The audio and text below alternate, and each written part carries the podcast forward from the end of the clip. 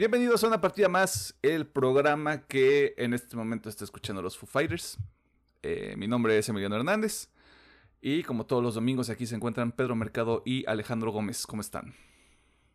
Y todo chingón, toma malón. Todo dominguito Todo por acá. chido. Bien, como dicen los chavos, good.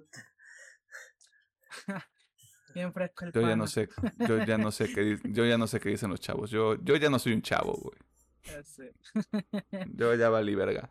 Este, Bueno, eh, eh, es un decir solamente. es que, es que tú sí te ves como chavo, tú sí estás conservado.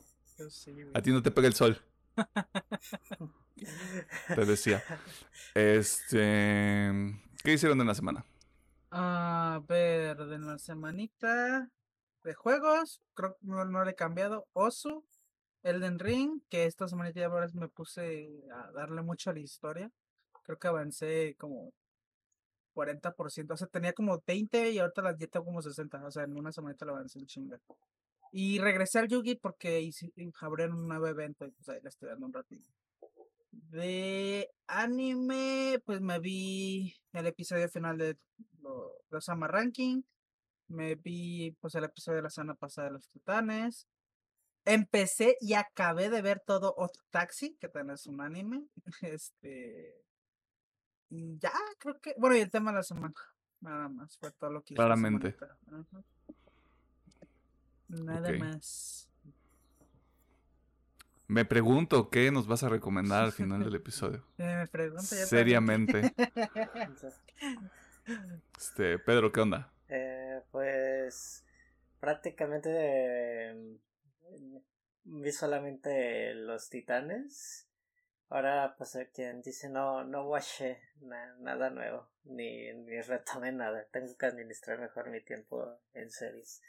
¿O no? ¿O no? También. ¿O no? Oh, no, bueno. Y del tema de juegos, pues el lunes jugué el Ring y a la noche pues jugamos, jugué con Emiliano Halo para sacar lo restante del evento y para pues, disfrutarlo, ¿no? Y pues a la semana más que nada sí fue el Elden Ring, traté de avanzar, aunque me dicen que todavía me dicen que ya llegué a la zona final, pero de todas maneras que me queda un buen cacho de, de juego al parecer. Y ya. Que he querido jugar Tunit, ya lo tengo descargado, pero no lo he jugado. Ay, pues también me andan incitando a jugar otra vez Fortnite, pero porque quitaron la construcción. Quiero ver qué tanto cambia el juego así.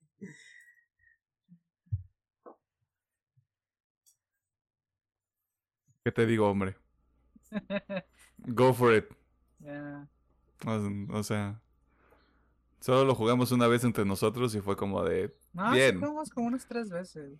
O sea, como tres días seguidos, me acuerdo. de- Pero fue así como de... Lo Sí, podemos o sea- echar de nuestras listas colectivas. Sí, o sea, fue como de, vamos a ver qué tal está este pedo. Ajá, vamos a ver qué pedo, güey, o sea... Y nunca más. No porque Sí. estuviera malo, sino porque jamás regresamos a él. Sí, jamás. Tal vez Pedro es nuestro... Nuestro, este, vehículo para regresar. Eh, nomás les voy a comentar si está más padre sin güeyes construyendo bases de Pues mira, 10, de 10 lo que yo recuerdo que me echó para afuera, bueno, al menos a mí no voy a hablar de- dentro de todo. A mí fue. Todo iba bien chingón cuando estábamos jugando Fortnite hasta que nos topamos un güey que construyó un castillo y fue de, Ah, sí, ya, sí. vámonos a la verga. I'm done with this shit. sí, sí, sí. What the fuck is this? Así que a lo mejor puede you. ser, puede ser mejor. Al menos Eh. para los boomers como nosotros. Oye, o sea, no soy chavo, pero tampoco soy boomer, güey. O sea, yo no me chingué la economía de mis, de mis este, compatriotas, o sea. Las cosas como son, güey. O sea, yo, yo estoy sufriendo con ustedes. O sea, yo los entiendo. How you doing, fellow kids? Este. eh, ¿Algo más? Pedro. Eh, no, pues nada más, fue lo que jugué. Y a ver si ya pasó ese pinche juego que quiero jugar otras cosas. Va, va, va. No es campechanear, güey. Me, sí me gustó mucho, pero creo que pues persona promedio como yo que trabaja pues no, y no le gusta el tiempo para dedicarse de lleno a un juego como Elden Ring. A Chile este streamer, güey, se te ha dicho como 20 veces en este programa y no quieres. Ahí tu único trabajo va a ser terminar el Den Ring siete veces. Platinarlo, vámonos. Ajá, o sea. Ah, me hago una build para pasarlo en aspecto. Mm, te haces un Sirtoid. Es una build de cada aspecto, vámonos. Vámonos, aquí quién me va a detener, nadie. Lo matan. Pues ese es el punto del juego, ¿no? O sea, tampoco está fuera del reino de lo, de, lo real. Ah, sí, como no sé si vieron esa nota de eh, streamer prefirió subir al nivel 97 antes de enfrentarse al primer boss y yo de ok. Que, que, los tuyos compadre. Los, traumas de Vietnam. Yo siento que ese hombre jugó un Dark Souls así se lo violaron bien duro y dijo no ahora no no, va a pasar y se puso a farbear como loco. ¿Cuánto, ¿Cuánto llevas de juego? 100 horas. 100 horas. Y apenas derrotar al primer jefe. Saludos. a la primera, ¿eh? Pero lo hice mi perra. Ajá. De un, de un golpe me lo chingué, güey. ¿Cómo ves? Pues, ¿qué nivel eres o qué? 97, güey. Ah, eso explica todo. Eso se llama hacks y está mal. Este, esta semana, obviamente, el, tema que nos atañe. Este, sigo jugando Guardianes de la Galaxia. Sigo. Espera. Sigo viendo Milland Saga, pero me lo estoy llevando muy tranquilo. Ya debería haberlo terminado por mis estándares. Simplemente no lo he hecho porque no estoy loco. Este. Tanto. Ah. Y sí, igual. O sea, Halo con Pedro el lunes. Este, ahí haciendo algunas cosas para, para el programa. Este, como se podrá dar cuenta desde la semana pasada, hay un fondo nuevo en YouTube. Si nos está viendo en YouTube, este, le vale madre lo que estoy diciendo en este momento. Eh, porque estamos maquillando un poquito el canal. Estamos maquillando un poquito este, todo el tema de imagen. Eh, y en eso me he ido. Eh, por algunos días. Y eso es todo. Yo no les voy a decir, yo no les voy a decir como Pedro, este, es que yo soy una persona que trabaja y me tengo que trasladar y no tengo tiempo para hacer las cosas. Porque, porque estoy en home office y tengo privilegios. Se tiene que decir. Porque luego Pedro se enoja, se le empieza a hacer bullying. Y luego me dice, me voy a ir del proyecto porque eres un culero y no me han comprado mi computadora. Que por cierto, si usted quiere que Pedro tenga una computadora, este, suscríbase al canal, este, sigue el programa en la plataforma de audio donde nos esté escuchando, este, déjale una calificación. Este, ya está en las redes sociales también. Facebook una partida más, Twitter arroba UPM oficial, TikTok e Instagram arroba UPM-oficial. Este, antes de pasar a las noticias, ¿cuál es su canción favorita de los Foo Fighters? Dale, está difícil. Mm. Está difícil. Mm, yo podría decirte que tengo un empate. Eh, The, uh. Pretender se me hace un clasicazo de ellos y muy bueno. Y The Wall también me gusta mucho esa canción de mm. eh, eh, ese video dice, ah, así es la vida diaria laboral. bueno, me gusta mucho mm. ese, ese video musical y la canción. Está jocoso. Yo creo que me voy a ir por álbum. Porque así decir uno, no, no sé, no podría. Yo creo que me voy a ir por, más que nada por nostalgia, va a ser el primer disco que escuché que sería One by One. Mm. O sea, a lo mejor no será el mejor disco, pero como es mi primer disco que escuché de ellos, eso va a ser mi, mi elección. Completamente respetable. Y tiene probablemente una de sus mejores canciones, eso yo nada más lo voy a dejar ahí, este ahí afuera también. Este, yo me voy a. Yo tendría tres, pero uno en realidad cuenta. O sea, lo contaría como uno porque son dos canciones consecutivas del mismo disco. Que es The Pretender y Let It Die. O sea, creo que ese, combo para mí es, o sea, como de. ¡Ay, qué padre tener energía! Y luego, ¡ay, qué triste estar este, deprimido! Eh, y Something from Nothing. De. Me parece que es Sonic Highways, el disco esa rola es, otra, es otro pedo, güey. Es otro pedo completamente. Este, y usted ya sabe por qué estamos mencionando los Fu, así que este, descansen, descansen poder. Eh, dicho todo eso, vamos a las noticias porque, de nuevo, este, hay paja. No tenemos que ocultarlo, hay paja, güey. O sea, Y ahora pues que hay un chingo de paja. tenemos que, tenemos que rellenar, porque si no tendríamos que quitar una sección. Así que, bienvenidos, bienvenidas, bienvenidos, más, gracias por a los que nos escuchan, chingue su madre. Pongan en los Oh, comentarios, shit. ya se hace eh, Twitter, YouTube, donde quieran, que quieran. You name it. Sí. ¿Qué prefiere? O sea, en estas veces donde realmente no hay nada de qué hablar así noticias, ¿prefiere un episodio más cortito con el puro tema? ¿O aventarnos toda la paja que hacemos? Usted diga. Es que a veces hay paja buena, güey. O sea, hay veces hay paja buena, pero este, por ahí hay casos donde, pues esto. Ojo, cuando, ojo, cuando decimos paja, simplemente como para cubrir todas las veces, cuando decimos paja es como basura, Sí, sí, sí. Es como. para evitar malos entendidos. sí. Pero pues ya- Este, pero sí, que elija la gente. Esta es una Elija democracia. Y sabemos que sí nos escucha porque YouTube subió de la nada. Este, así que pónganse las pilas, chavos. Este, ya vámonos. Sí. A las noticias, ja, ja, ja. ¿Qué dijo? Vámonos. Puro buen humor. Ya me había emocionado. Episo- episodio cortísimo. Diez minutos de, de presentación e introducción y vamos. A huevo, vámonos.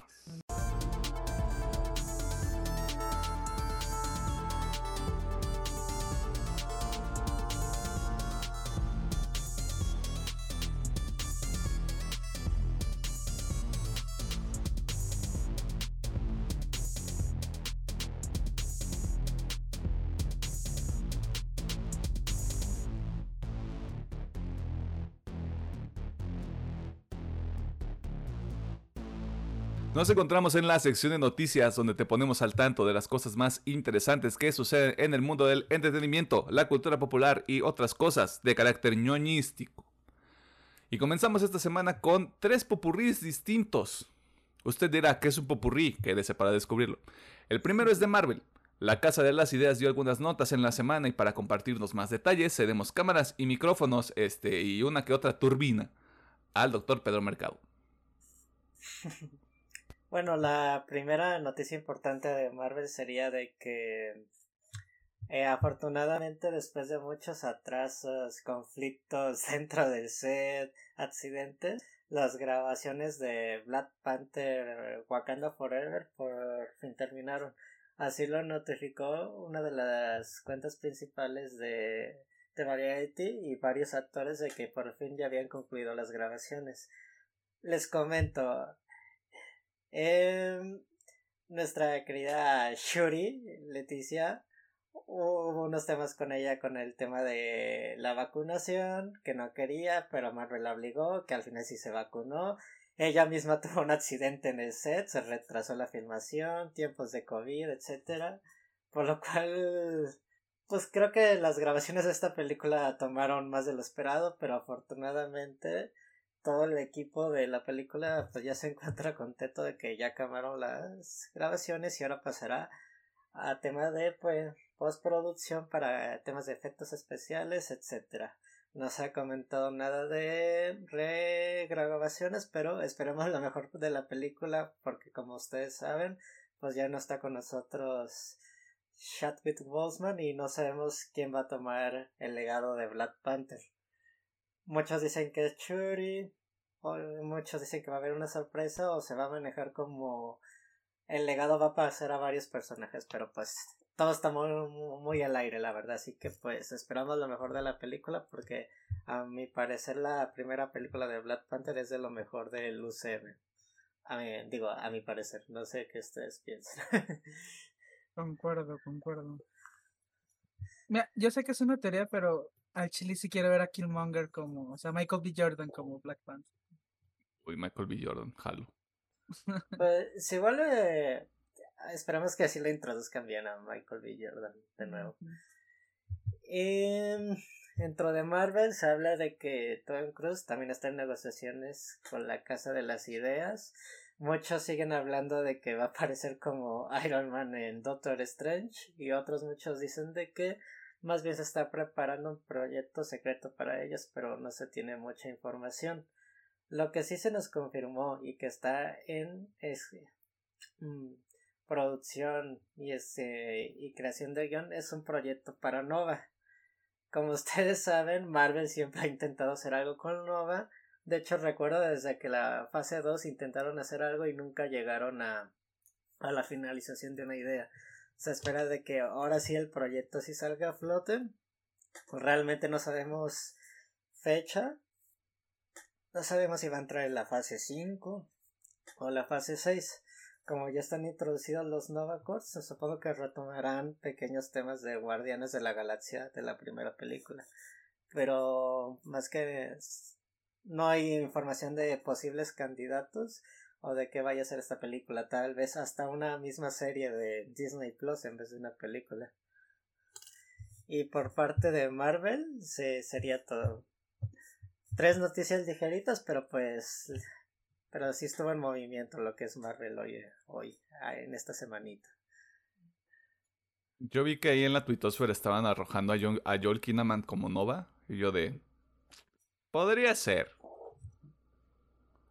Joel Kinnaman, para quien no lo recuerde, Rick Flag en, en las dos películas del Escuadrón Suicida, pero más la segunda, ¿no? Porque la primera todos, los, todos la queremos olvidar. O sea, siento que está muy grande. Bueno, es que no sé, no sé qué ver. Es que nunca, nunca, nunca he entendido eso de Nova. O sea, he visto interpretaciones de un Nova joven, pero mucha gente pareciera entender que es un adulto. Es que está, o sea, también o sea, está el factor de que normalmente son aliens, ¿no? Mm, Pero bueno. a empezar. Creo que el Nova más popular es el joven, creo. Mm. Yo, me quedé en esa época donde el Nova popular era el joven. Pero pues no sé. Igual si hacen pues un Nova más adulto, podría jalar. Pues es que por el nuevo estatus del, del, UCM me haría todo el sentido del mundo que fuera alguien joven. O que fuera la versión joven. ¿Qué te iba a decir? Pues en los últimos cómics de Marvel se ha manejado a Nova como parte de los Young Avengers, ¿no? ¿O ando equivocado? No sé si de los nuevos nuevos, pero cuando estaban los, o sea, los inicios de los Young Avengers, sí me acuerdo que era, no era creo que era miembro oficial, pero sí participaba con ellos. Ok. Digo, creo que sí me haría sentido porque yo siento que éramos o no, creo que sí se está cosiendo los Young Avengers. No es muy visible el proyecto, pero yo pienso que, es, que sí va a ser algo que vamos a ver en el futuro. El próximo Team Up. Así que recuerden que Black Panther Wakanda Forever se estrena en noviembre de este año. Y eventualmente veremos un producto de Nova y al señor cientólogo en el UCM. Es correcto, no olviden que Tom Cruise este, cree en la cienciología. Ah, y él va a hacer sus escenas de acción. Está loco ese hombre. Este, saludos, Tom. El segundo popurrí de esta semana es sobre los videojuegos. El pasatiempo favorito de este programa. Ingeniero Gómez, ¿qué pedo? Bien. Démosle prisa porque es un chingo. Ah, empecemos ya que tanto EA como DICE eh, no quieren tirar la toalla tras el triste pero total fracaso de Battlefield 2042, ya que según el periodista Tom Henderson hay una nueva entrega, bueno, una nueva entrega estaría ya en etapa de preproducción y que obviamente van con el lema de hemos aprendido mucho de lo que pasó con 2042. Eh, pero no es solamente eso. Eh, parece ser que no quieren dejar morir todavía a Battlefield 2042, ya que se confirmó que todavía va a haber contenido extra, o sea, DLCs y mapas y todo cagadero en los próximos meses. Al menos su roadmap abarca todo este año 2. No sabemos si acabando este año va a, si va a Battlefield 2042, pero bueno, aquellos voy a decir desafortunados que compraron Battlefield 2042. Esos pobres almas. Sí, pues bueno, sepan que va a haber contenido de Battlefield todavía hasta mínimo este año. y bueno, eso. Y pasando a otros que también, qué pedo. Pero pues bueno, durante la semana CD Projekt Red volvió a sacar su cabeza del hoyo. Solamente para anunciar que The Witcher 4 ya se encuentra en desarrollo con el pequeño comentario de Andrew, Andrew Sapochnik de que haremos todo lo posible para que en esta ocasión no haya crunch. Pero mira. Creo que Milán iba a querer decir algo, no sé si hago pausa. Si quieres, termina la nota, güey, porque yo Ah, neta, este, me voy a volver loco. Bueno, la siguiente notita, eh, Rocksteady y Warner confirmaron que el juego de Suicide Squad Kill the Justice League se retrasa hasta el 2023, que estaba, este juego estaba previsto para que saliera en este año, si no me equivoco, a finales de este año. Pero bueno, ahora está 2023, sin fecha definida. Lo más fijo que dieron fue primavera 2023, pero obviamente puede haber un cambio ahí. Eh, no se dieron motivos del retraso, simplemente dijeron que pues necesitaban el tiempo para entregar un producto, un buen producto. Pues ahí está. Ah, siguiente noticia, y esta me da mucha risa, pero bueno, una disculpa Nintendo fans. Nintendo Switch actualizó su, su, su- o sea, tuvo una actualización para pasar a la 14.0.0, en la cual, y permítanme reírle, eh, reírme, tiene la fabulosa edición de que podrán organizar sus juegos mediante grupos o carpetas, como usted lo quiera ver. Eh, además, con cambios relativos al audio Bluetooth. Y además hubo una actualización en, otra vez permítanme reírme, en el sistema online, plus el expansion pack, en donde los que sean acreedores de, de este pack, pues tendrán a su disposición los mapas de Mario Kart 8 Deluxe. Así que, yay, si ya está pagando, pues mire. Pobre de usted, pero ya tiene los mapas. Qué triste, eh, este sí, paréntesis es bastante breve. Qué triste que la gente de Nintendo se conforme con tan poco. Ya, lo dije. Saludos. Sí, pero pues mira, ¿qué se les? ¿Qué se hace? Eh, y para terminar en las noticias de gaming. Este es un. Aquí sí ah, voy a hacer el, el warning. Esto es totalmente filtrado. Bueno, filtrado entre comillas. Puede ser totalmente fake. Puede ser que no. Pero bueno. eh, tenemos noticias sobre el Game Pass de Sony. Ya que lo que sí está confirmado es que según Jason Schreier. Eh, Sony estaría preparando el lanzamiento de sus servicios de suscripción para las plataformas de PlayStation. Esto sería supuestamente en esta siguiente semana, o sea, en el tiempo cuántico, cuando usted está viendo este episodio, en este transcurso de esa semana, debería de haber noticias. Eh, obviamente, este proyecto va con el estandarte de Spartacus. Y aparte de eso, salió una imagen donde se podría visualizar los precios y los beneficios de cada paquete. Eh, y pues, ¿qué les digo? Está caro como su puta madre. Es- es- de nuevo, esto podría ser falso, esto podría, ser verdadero. falso, sí. Es una horrible estrategia. O sea, yo dije, o sea, cuando Emiliano me lo comentó, y pues dije, bueno, pues no sé tan mal. Pero ya cuando lo estuve ya viendo así como a conciencia, dije, no, sí está culerito. este, pero mira, si es un primer avance, obviamente yo creo que va a haber una respuesta negativa del público. Yo creo que sí van a decir, ok, vamos a modificar este. pe-". Yo creo que estar en ese periodo de tiempo donde todavía pueden hacer modificaciones. Espero. Ojalá. Sí, sí, sí. Esperemos que sí. Está- Están muy cutres los precios. Es, Sí, es está una, es, una, es una tontería, güey. O sea, es como de, hola, soy Sony, me gusta el dinero. sí, sí. No sea, sé, más bien cuando yo dije em, el- con el tema de los demos sí fue de que mm, pues son demos eh, por algo, son demos, son pruebas gratuitas. Te diré que hay unas compañías, bueno, al menos en PC, hubo una temporada donde los demos los cobraban, güey. O, si no te los cobraban, era como de, tienes que apartar el juego para poder acceder a la demo. Wow. No sé si hay, sigan haciendo, hace, hace mucho que no me meto a la sección de demos, pero sí había ciertas compañías que hacían esa mamada. Digo, esta práctica sí me- se me hace muy normal en el aspecto de las betas, que sí siempre Mm. lo aplican de acceso anticipado de dos días antes a la beta. Y es de que, mm, mejor me espero los días que, que faltan y ya los juego, pero con el tema de los demos que me estás diciendo en PC sí se escucha muy mal eso. Sí, sobre todo porque en el mundo de consolas, yo recuerdo mucho descargar muchos demos en el PlayStation 3. Primero porque no había dinero para juegos, segundo porque era un buen aliciente.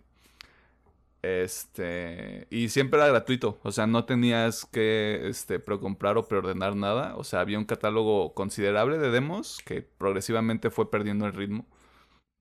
Este, y se me hace una mamada que te lo pongan como un beneficio a este punto, o sea, como que involucionó en ese sentido. Y otros, tomando en cuenta los precios y la estrategia. Lo cual está cabrón. Este, lo que yo quería decir sobre The Witcher 4, que podemos asumir que es el, el Witcher 4, ¿no? O sea, Sí, es el Witcher. que podría ser el título. Este, CD Projekt Red no se merece su confianza. Este, persona que está escuchando este contenido, eh, el único caso de estudio demostrable que yo tengo es Cyber- Cyberpunk 2077. Eh, yo no tengo ningún gramo de confianza en CD Projekt Red. El juego puede estar muy padre, puede estar muy bonito, la chingada. Ya me vieron la cara una vez, no va a volver a pasar. Yo ya estoy Oye. curado de espanto. Yo todavía los quiero. Nah, yo no, güey. yo ya, estoy emocionado con The Witcher. eh, Es que te voy a decir, es que hay cosas muy padres, por ejemplo, el Battlefront 2 yo no entré hasta que prácticamente Mm. el juego llegó a un punto que se volvió una cosa totalmente diferente y ahora sí, sí está muy padre.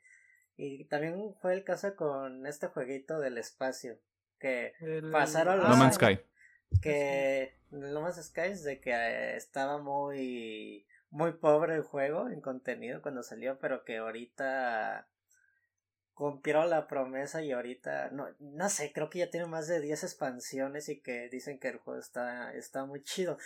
No es mi tipo de juego, pero dicen que para la gente que les gusta los juegos de exploración, pues está está muy padre el No Sky. Pero sí entiendo la parte de Emiliano de que pues ya pues, su voto de confianza ya terminó para ir con esta compañía. O sea, yo también, o sea, en ese caso, yo ya no volveré a precomprar nada. O sea, yo porque yo precompré Cyberpunk. Este, Creo que todos aquí lo hicimos. o sea, yo no volveré Sí. a precomprar. Porque ahí sí fue mi lección bien aprendida, no precompres, puto. Este. Pero no sé, o sea, como a mí sí me gustó mucho The Witcher 3, y estoy muy emocionado de The Witcher 4. Aunque, por lo que se comenta, va a ser un inicio ya, algo totalmente nuevo. Eh, ya ni, supongo que ya no vamos a ver ni siquiera Geralt. Eh, pero pues no sé, siento que ya que salga el juego y si veo que está chido, pues sí, lo pienso jugar. Si sale chido, desde día uno. Le estás pidiendo a CD Projekt Red que haga bien su trabajo, güey, lo cual no va a pasar. Pues ya lo hizo en The Este- Witcher 3. Digo, sí, estuvo mal en Cyberpunk y ahorita ya las versiones de nueva generación valieron para pura verga, sí, pero de lo que he leído, la, la versión chida ahorita son las versiones de nueva generación y están corriendo chido. Mira, se supone que ya está arreglado, pero justamente eso voy, güey, o sea... Voy a revivir este debate y nada más lo voy a hacer por unos minutos. ¿Por qué chingados sacas un juego que no está completo? Que está bien hecho. ¿Por qué, empu- por empujaste. ¿Por qué empujaste la fecha tantas veces, güey? Para sacar un producto, un mal producto. Pero es que también fue culpa de la gente, güey. Cada que anunciaban un pinche retraso, güey, la gente se volvía loca, les tiraban un chingo de hate. ¿Cuántas noticias no salieron de que les había güeyes tirándole y mátense a la verga porque retrasan el juego, güey? Pero eso es, eso es gente, eso es gente que no es fan. Esa es gente que neta, o sea, su input no vale nada porque su input no va a un hecho de, güey, es que, eh, ¿por qué, por qué, estás, por qué lo estás sacando antes? Como si fueran inversionistas, güey, cuando no son. O sea, es, es una bola de gente pendeja, güey, que su único argumento es, es que mi infancia, güey. O sea, O sea, en ese, en el caso de Cyberpunk se cruzaron pues un montón de cosas malas. O sea, tanto obviamente el- los directivos que estaban en ese momento metiéndoles más presión para que sacaran el juego, los los que meten dinero, los inversionistas también metiendo presión, luego la pinche gente todavía metiendo más presión, pues fue un, fue una suma de fue la, catástrofes. fue la tormenta perfecta. Y sí hay responsabilidad de la comunidad, en eso podemos estar de acuerdo, güey. Pero la responsabilidad al final del día de sacar el juego es del desarrollador, güey. Y de sacarlo en el estado en el que estaba originalmente, güey. Sí. Pues, tío, yo, yo al chile yo sí les aplaudo que no han dejado morir el juego. O sea, realmente se han estado trabajando lento, la verdad, ha sido muy lento. Bueno, sí, Pero- porque realmente ya pasó un año, tres meses. Más de un año, sí, más de un año. Sí. Más de un año. Ajá, y apenas la versión de, de series y de Play 5 ya funcan Apenas. bien, pero el pedo ¿No es que vamos para toda- dos años de Cyberpunk? Creo que sí. no Ah, sé, diciembre. Vamos, vamos para dos años. Vamos para dos años, pero hasta diciembre. Y el tema es de que todavía ya Ah, sí. arreglaron la, versión de los series y el Play 5, Ujú. pero todavía tienen que arreglar la, La versión de Esos no tienen salvación. Esos ya no van a pasar, güey. O sea, Eso no va a pasar. es que no, no digo que no, mínimo lo tienen que dejar pasable, para que mínimo ya termine la... Porque- lo- lo No es, por, no es por llevarte la contra, que es muy divertido. O sea, no es por llevarte la contra, pero por lo que ya hemos visto antes. Sí, Mira. este, de las últimas entrevistas que dio Sapochnik, ya ahorita su meta es sacar el contenido extra, o sea, el DLC y mapas y toda esa madre. Así que si ya en este último banchecito ya no se arregló las versiones de, de antigua generación, esas madres se van a caer. O sea, como estén ahorita, sí se van a caer. Ya no creo que haya nada más. O a lo Sí, mejor, no si acaso, manera. Y si, so- y si realmente se tocan el corazón, esos güeyes van a hacer cosas. Ya después de que saquemos los DLCs, regresarían a ese pero, ya no creo porque ya no sería viable, porque ya estaría más inventada la nueva generación. Bueno, también el único pretexto viable que le veo ahí es que o lo pongan en la nube, la versión chida, o que, ah, pues eventualmente la gente se va a comprar una nueva consola y pues van a hacer un Sí, Smart Delivery, pero Muy probablemente. pues sí, sí, lo que me dices es verdad, pues prácticamente ese porcentaje de jugadores va a tener siguiendo teniendo un mal juego. sí, sí, sí, sí, sí. O sea, Y de ahí proviene mi tristemente sí, o sea, ni de... Pues sí, ahí sí tocó mal las, las versiones de Xbox One, de Play 4. Tristemente sí, hace, así como tienen el juego ahorita, yo creo que así se va a quedar ya. Ya no va a haber cambios. Que chinga su madre sí, pues Red. No es cierto, sí es cierto. Este segundo popurrí lo podemos resumir de la siguiente manera. Nunca dejen de intentarlo. Aunque su juego no esté chido, haya salido defectuoso, o sus habilidades de planeación estén de las nalgas. Pasando al tercer y último popurrí de la semana, iniciamos con la noticia de que la octava entrega de la saga Misión Imposible inició grabaciones. Esto sucede alrededor de cinco meses después de que finalizara la producción de Misión Imposible 7, película que ha sido denominada como una tarea herculeana, ya que se filmó en el punto álgido de la pandemia, resultando en los contagios de Tom Cruise, el director Christopher McQuarrie y al menos 10 personas cercanas a la producción. Además de que tuvo un presupuesto de 300 millones de dólares. Las fechas de estreno para lo que serán las últimas películas del agente Ethan Hunt hasta el momento son 14 de julio del 2023 y 28 de junio del 2024. Madre de Dios. Bienvenidos al nuevo mundo. La segunda nota de este popurrí misceláneo es la cosa más maravillosa que nos ha pasado en este programa. Ya que esta semana se estrenó el primer número de una breve serie de cómics, donde veremos un enfrentamiento nacido de una alucinación, porque los Power Rangers estarán enfrentando a Godzilla y yo quiero conocer a la persona responsable de esta locura. La sinopsis explica. Cuando Rita Repulsa utiliza un artefacto antiguo para teletransportarse a un universo donde no existan los Power Rangers, se encuentra en un mundo de alienígenas, kaijus y Godzilla. O sea, esto es literal lo que dice.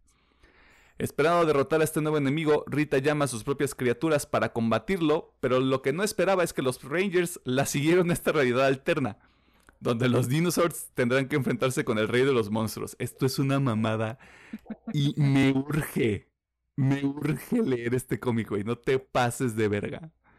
El primer número de esta historia ya está disponible ahorita, salió el 23 de marzo, si no me equivoco, el 23 o el 25 de marzo, algo así.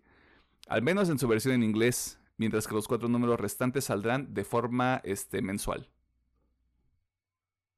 O sea, de aquí a marzo, abril, mayo, junio. ju- ah, En julio se acaba esta serie. o sea, son, son cinco números. No sé si este, quieran hacer algo ahí más adelante con ese crossover. Pero no mames, es una jalada ese crossover, güey. No te pases de ver. Mira, productores de Hollywood. Sí, sí, sí, sí, sí, Listen sí, me sí. right now. Agarren Sí, esa sí, sí, madre sí. a la película. No, no, no, güey, no mames. Y aquí hay un corte. ¿Quién sabe qué chingados pasó? Este. Probablemente StreamYard va, va a tener ahí guardado este, esa fracción del episodio. Y obviamente va a estar al final del episodio si usted lo quiere ver en YouTube. Porque nunca lo subimos en audio. Este. Para que usted se vaya a YouTube y vea ahí algunas cosas muy graciosas que pasan durante la grabación de este programa.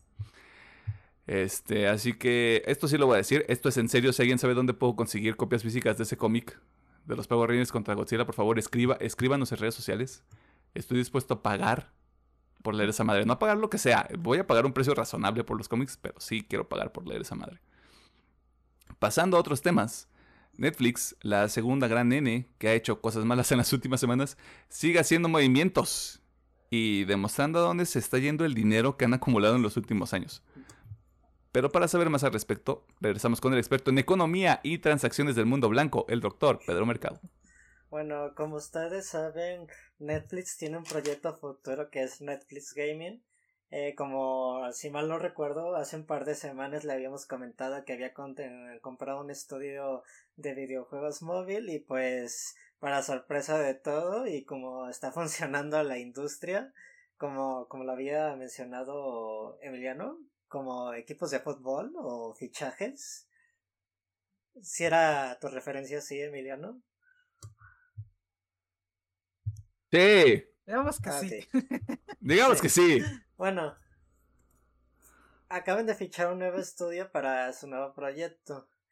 Y la firma es estadounidense, es Bossfire Entertainment, que se une a Netflix para la creación de juegos para la plataforma, tanto para dispositivos móviles y a lo que se dice que algún día la plataforma también llegará a los juegos.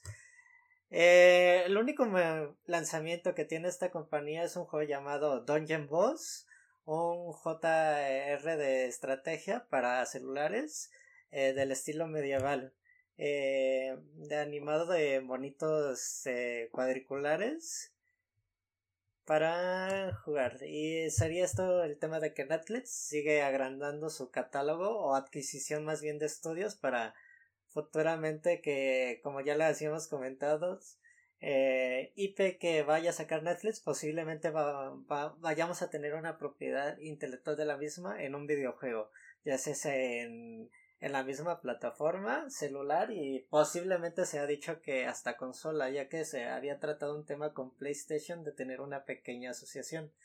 Pero no tenemos información, más información para el momento, más que Netflix es una compañía malvada que también quiere entrar en otros sectores.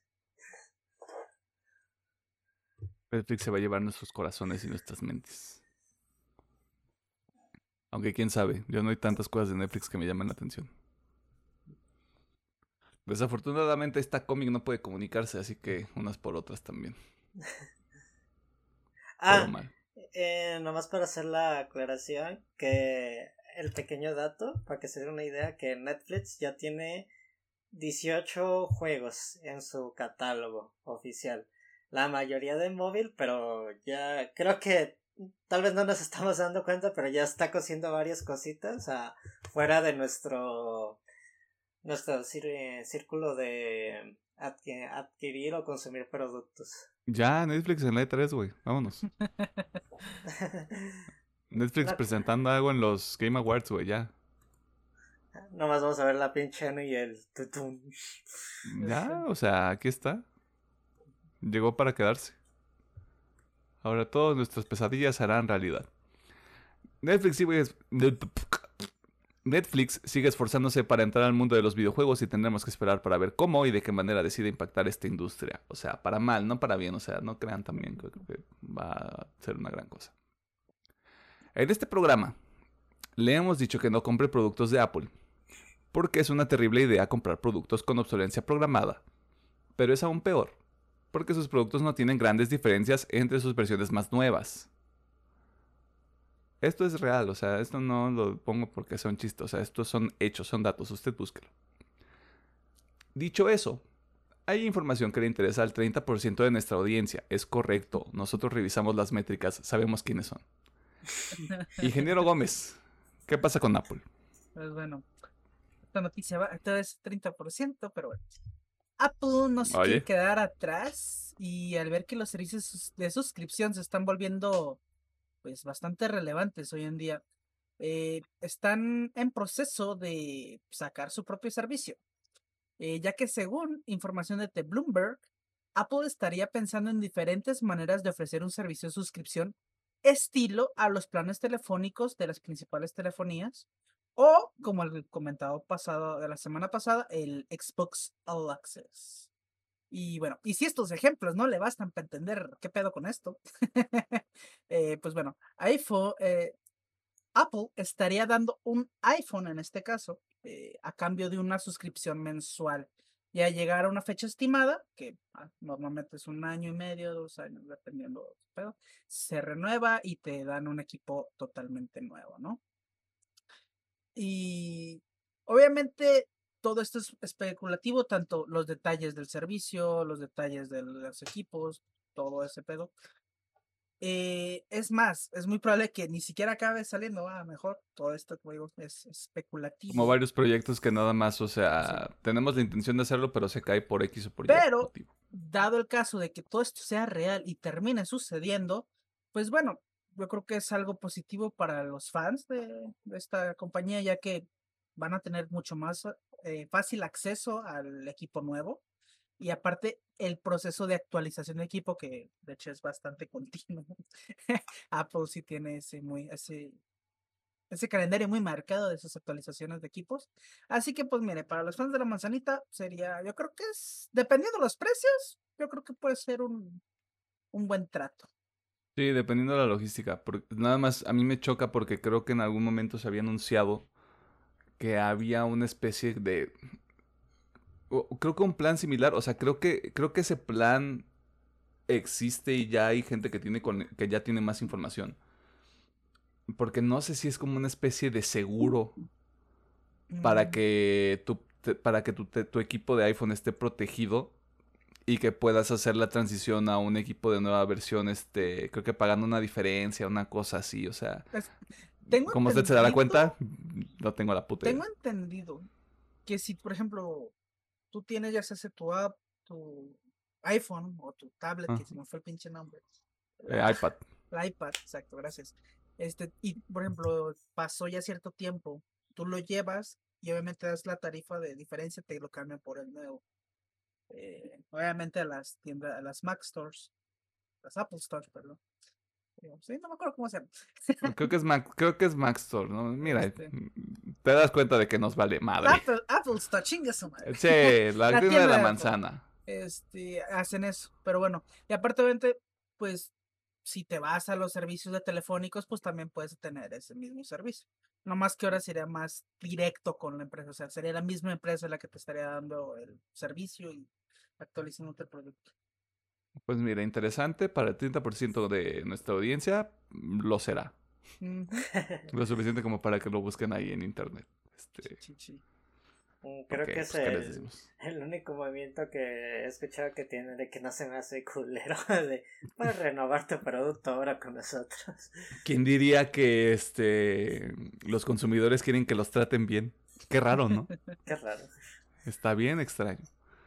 Este, en los trailers de la semana vamos a iniciar con Men, película de la productora A24 que es descrita como un drama de horror, donde Harper, protagonista de la cinta, viaja al campo de Inglaterra después de la muerte de su esposo.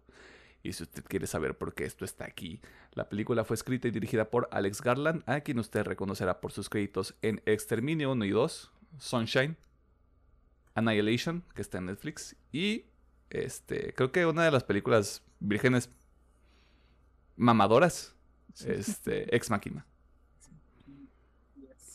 Sí, o sea, es que a mí me gusta Ex Máquina, güey, porque es una película que no tiene pretensiones, güey. O sea, está muy bien hecha, güey. El segundo trailer de la semana es para la película Ambulance, dirigida por Michael Bay, donde hay un cast muy bueno, pero como es una película de Michael Bay, seguramente será una mamada. Por último, esto no es un tráiler, a menos de que esto sea un indicio de que existe un Rip Scott de The Batman. Pero se liberó una secuencia de 5 minutos donde el Batman interactúa con spoilers, el jajas, también conocido como el bromas, también conocido como el guasón. Personaje interpretado por Barry Keegan, un muchacho que se puso vergas y aplicó un James Gunn. Si usted no sabe quién es Barry Keegan, pues usted búsquelo en el internet y va a entender ese chiste. Es que quiere este... Pues, la casa de la playa, hay que chambear. Oye. Tiene 29 años ese morro, güey. Ella está en Marvel y en DC, vete a la verga, güey. Ajá, y qué buen maquillaje tiene. Bueno, qué maquillaje tan peculiar que le dieron como el jajas. sí. Como la caracterización, porque luego, luego la gente de, es que se ve horrible y yo. Está bien, Mi, mi teoría, hagan lo que quieran. mi Sí, teoría se ve es que, horrible. O sea, sí, pero es que esa es la intención, güey. Yo, mi teoría es que es la versión de Joker que cuenta que su origen fue que cae en el pozo este de ácido. En el ácido. Por eso tiene también todas lo- las yo también lo pensé llagas, así. todo ese pedo. Yo siento que esa es la Eh, versión que quieren contar. Y literal de, la- digamos, en aspecto realista, pues se le echa a perder toda la piel, ¿no? Sí, Pues pues. sí. Pero es que la gente luego, luego de, es que se ve horrible y ¿por qué no se ve como en los cómics? Y es así como, ¿sí, sí, estamos, ¿sí vimos la misma película? Es como, aparte, hay como pinches 20 Jokers, no mames. Ajá, o sea, O sea, tú lo, tú lo quieres, tú lo quieres con un traje morado, pintado de blanco, peleándose con el Batman, o sea, güey, Ujú. ¿cuál No es tu sé. pinche problema? A, a mí me gustó mucho la, la escena esta. A mí se me dio miedo. A mí la risa me hizo sentir muy incómoda de ese güey. Ay, nomás haciendo el comentario de la gente de las conspiraciones locas. Ya andan diciendo que esa escena se va a conectar con la segunda parte porque cuando Batman le entrega los documentos hay un clip y cuando se lo regresa ya no está el clip y que con el kit se van a escapar. Digo, estaría muy padre si dieron ese detalle, pero también es de aguante, no sabemos si realmente esta escena va a entrar en, en, en el canon de la película. O sea- no, y aparte, aparte Matt Reeves ya dijo así como de, tengo un chigo de material que, que no llegó a la película, ustedes aguanten morros. Sí, Pero no es como de secuela de The Batman, no. falta, falta ver qué pedo. Faltan años. Sí, sí, sí. Digo, Fácil pero- dos años. Digo, sí, se me hizo como que muy padre todo. No sé si fue idea de Matt Reeves o del mercado de mercadotecnia, de lo de la página de la rata, la de que los fans tienen que resolver a acertijos para revelar cosillas de escenas eliminadas y cosas así de la película. Yo entré y dije, qué miedo, yo me voy, yo no voy a jugar con el acertijo. ¿Qué tal si Yo se ya de le- No, hombre, ni Ajá. ¿qué tal que si es de neta, güey? Yo no estoy. Mi mamá no creo un pendejo, güey. Así de bienvenido Al menos esa no fue su intención. al culto del jaja del dudas. Dudas. Y salen sus paquetes de suscripción de, de Patreon. imagínate que al rato me dice, ve, tienes que ir a, al puente colgante, güey, con una máscara y pinche Franco. No, hombre, No, hombre, güey. Adiós. Adiós, güey. Me tiro ahí en el pinche suelo y que sea lo que Dios quiera. Este, creo que está bastante claro cuál es el tráiler entre comillas de la semana. Así Sí, sí, que, sí. pues ahí está. Eso fue todo en la sección de noticias. Antes de que Alejandro me regañe, las redes sociales son Facebook una partida más, Twitter arroba UPM oficial, TikTok e Instagram arroba UPM guion bajo oficial. Si usted está en desacuerdo con algunos de los juicios que emitimos en esta sección o alguna de las notas le llamó la atención, este, pues puede dejar en los comentarios. Si no le gustó alguna de las notas, si no está de acuerdo con alguno de nosotros, este, no haga nada. Cómase un pan Un pan dulce. con coca. Ajá, un pan, un pan dulce con coca, este, para que se le baje la, la presión, te decía. Este, vámonos al tema de la semana. Porque. Qué rica. Qué rica. Este. Sí. Vamos para allá. Qué bonito juego de palabras. Ah, ¿verdad?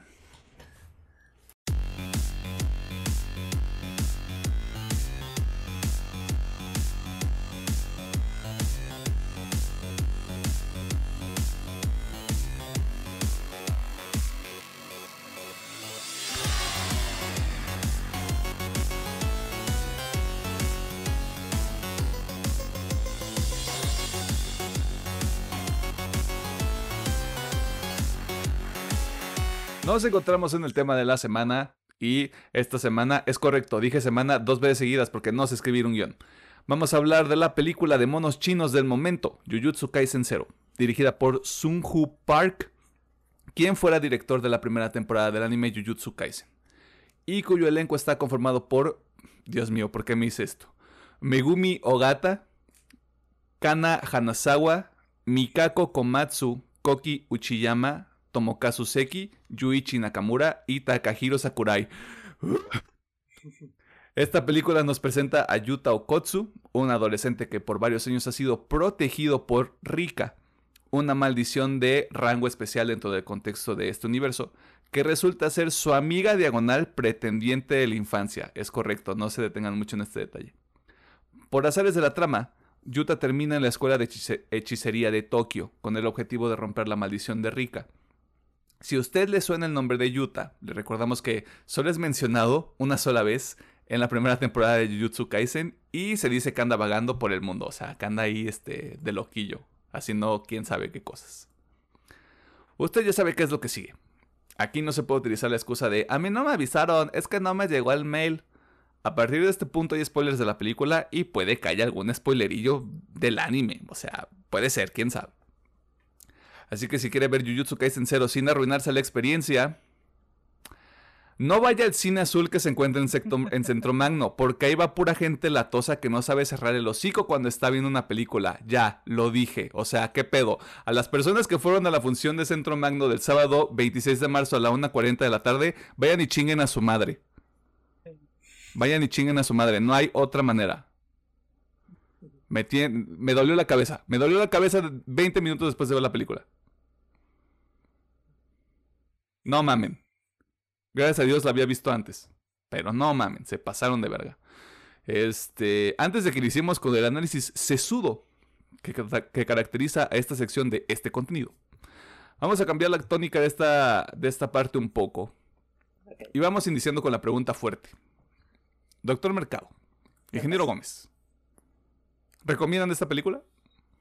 Sin pedos.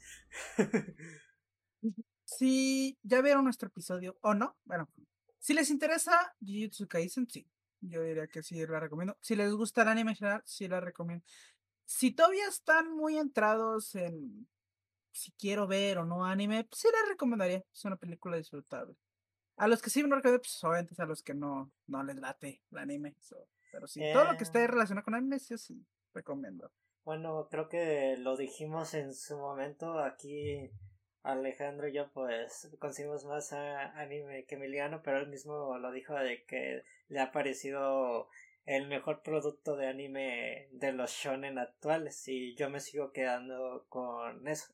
Si les gustan los shonens, Jujutsu es lo mejor que pueden ver y leer hoy en día.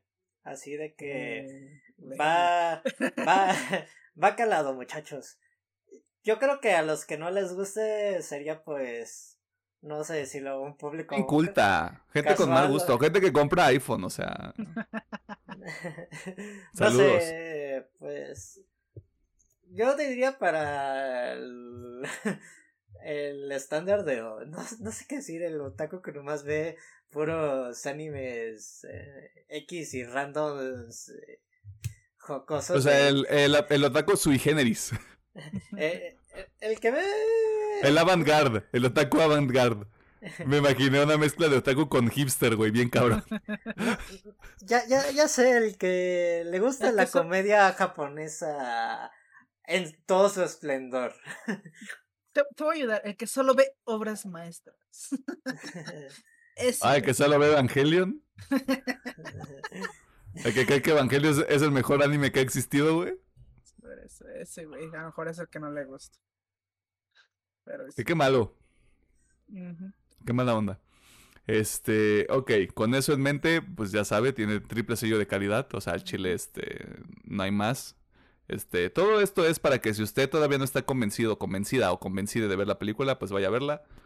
Este, y váyase, váyase a la chingada, porque se vienen los spoilers y le vamos a arruinar la película.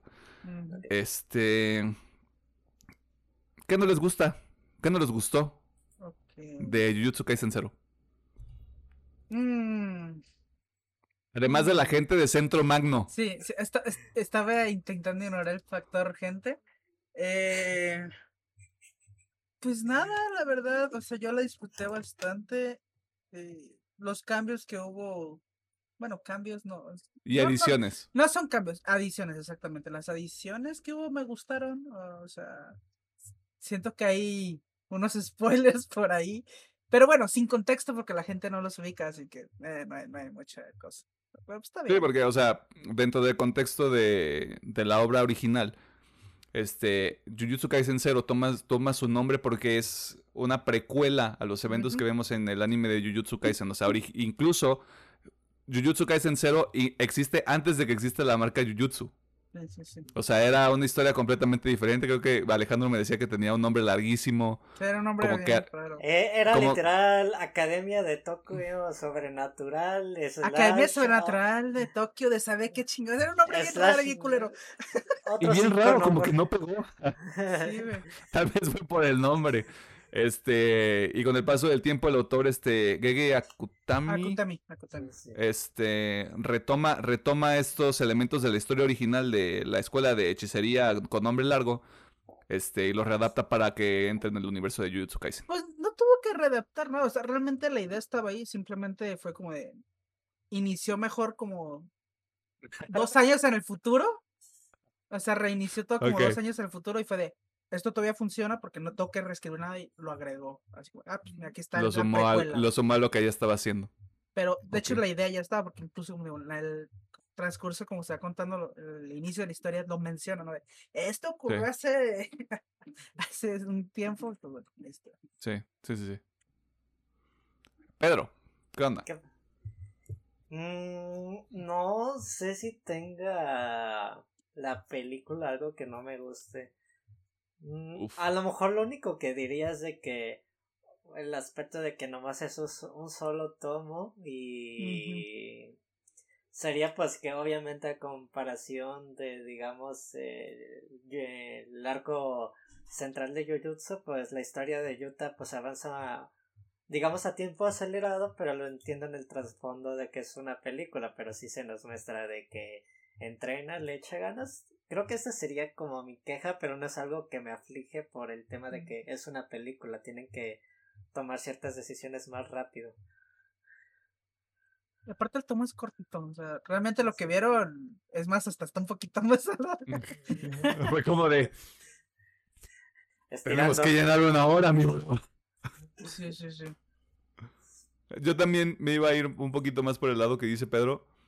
Como que creo que haber tenido dos horas de película no habría hecho daño. O sea, si ya, si ya habían alargado, simplemente como para tener un poquito más de, de interacciones en los con los personajes, porque en realidad todo lo que es secuencias de acción está bien, porque Jujutsu Kaisen si algo hace muy bien es todo ese pedo de acción, realmente.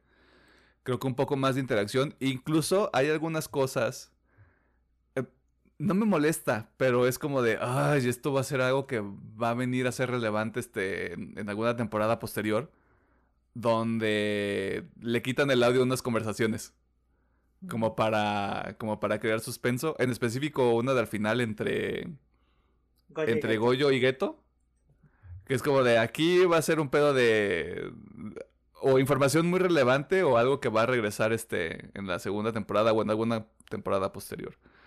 Este, pero mm, como dice Pedro, no creo que sean cosas como que rompen la experiencia. Este, para hacer la primera película de anime que veo en el cine estoy gratamente sorprendido. Después de muchos años. Muchos años. muchos y muchos, güey. Así como de verga, güey. O sea, un putero tiempo. este. Ya saben qué es lo que sigue.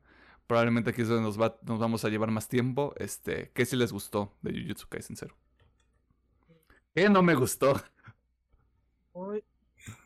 Mi experiencia sí va a ser un poquito mezclada, ya que voy a poner aquí todo lo que yo sentí cuando leí el tomo, porque pues, yo, lo, yo fui de esa persona y la leí mucho antes, eh, porque no me aguanté las ganas.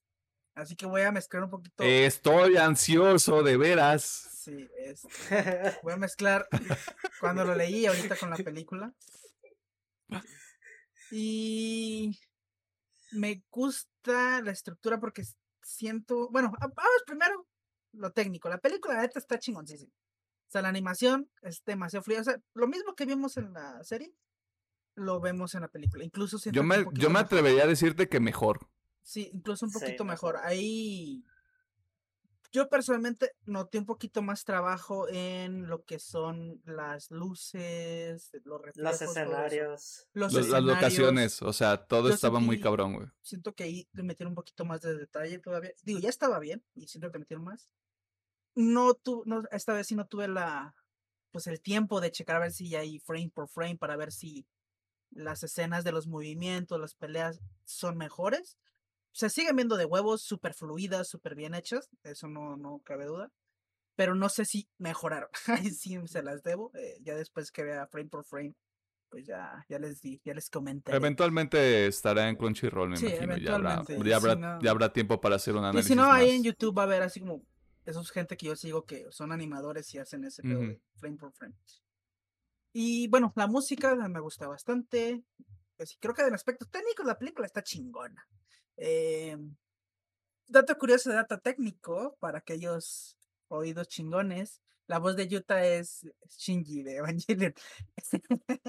Pero bueno, más Ah, mira, curioso. este Pedro me había hecho un comentario, este, no, no como en esa misma vena, sino como de que con respecto a la voz. Bueno, No sé es si, no sé si te estoy evidenciando, Pedro. No, pues no, no sé, es que la voz se me hacía como que, pero yo sé que pues siempre pasa con los sellos de que cada sello es especial y cada uno le da un toque especial, pero sí fue de que, mm, ok. Pues sí, solo para el detalle es, es el mismo sello de, de- Para usted, persona educada que escucha este contenido.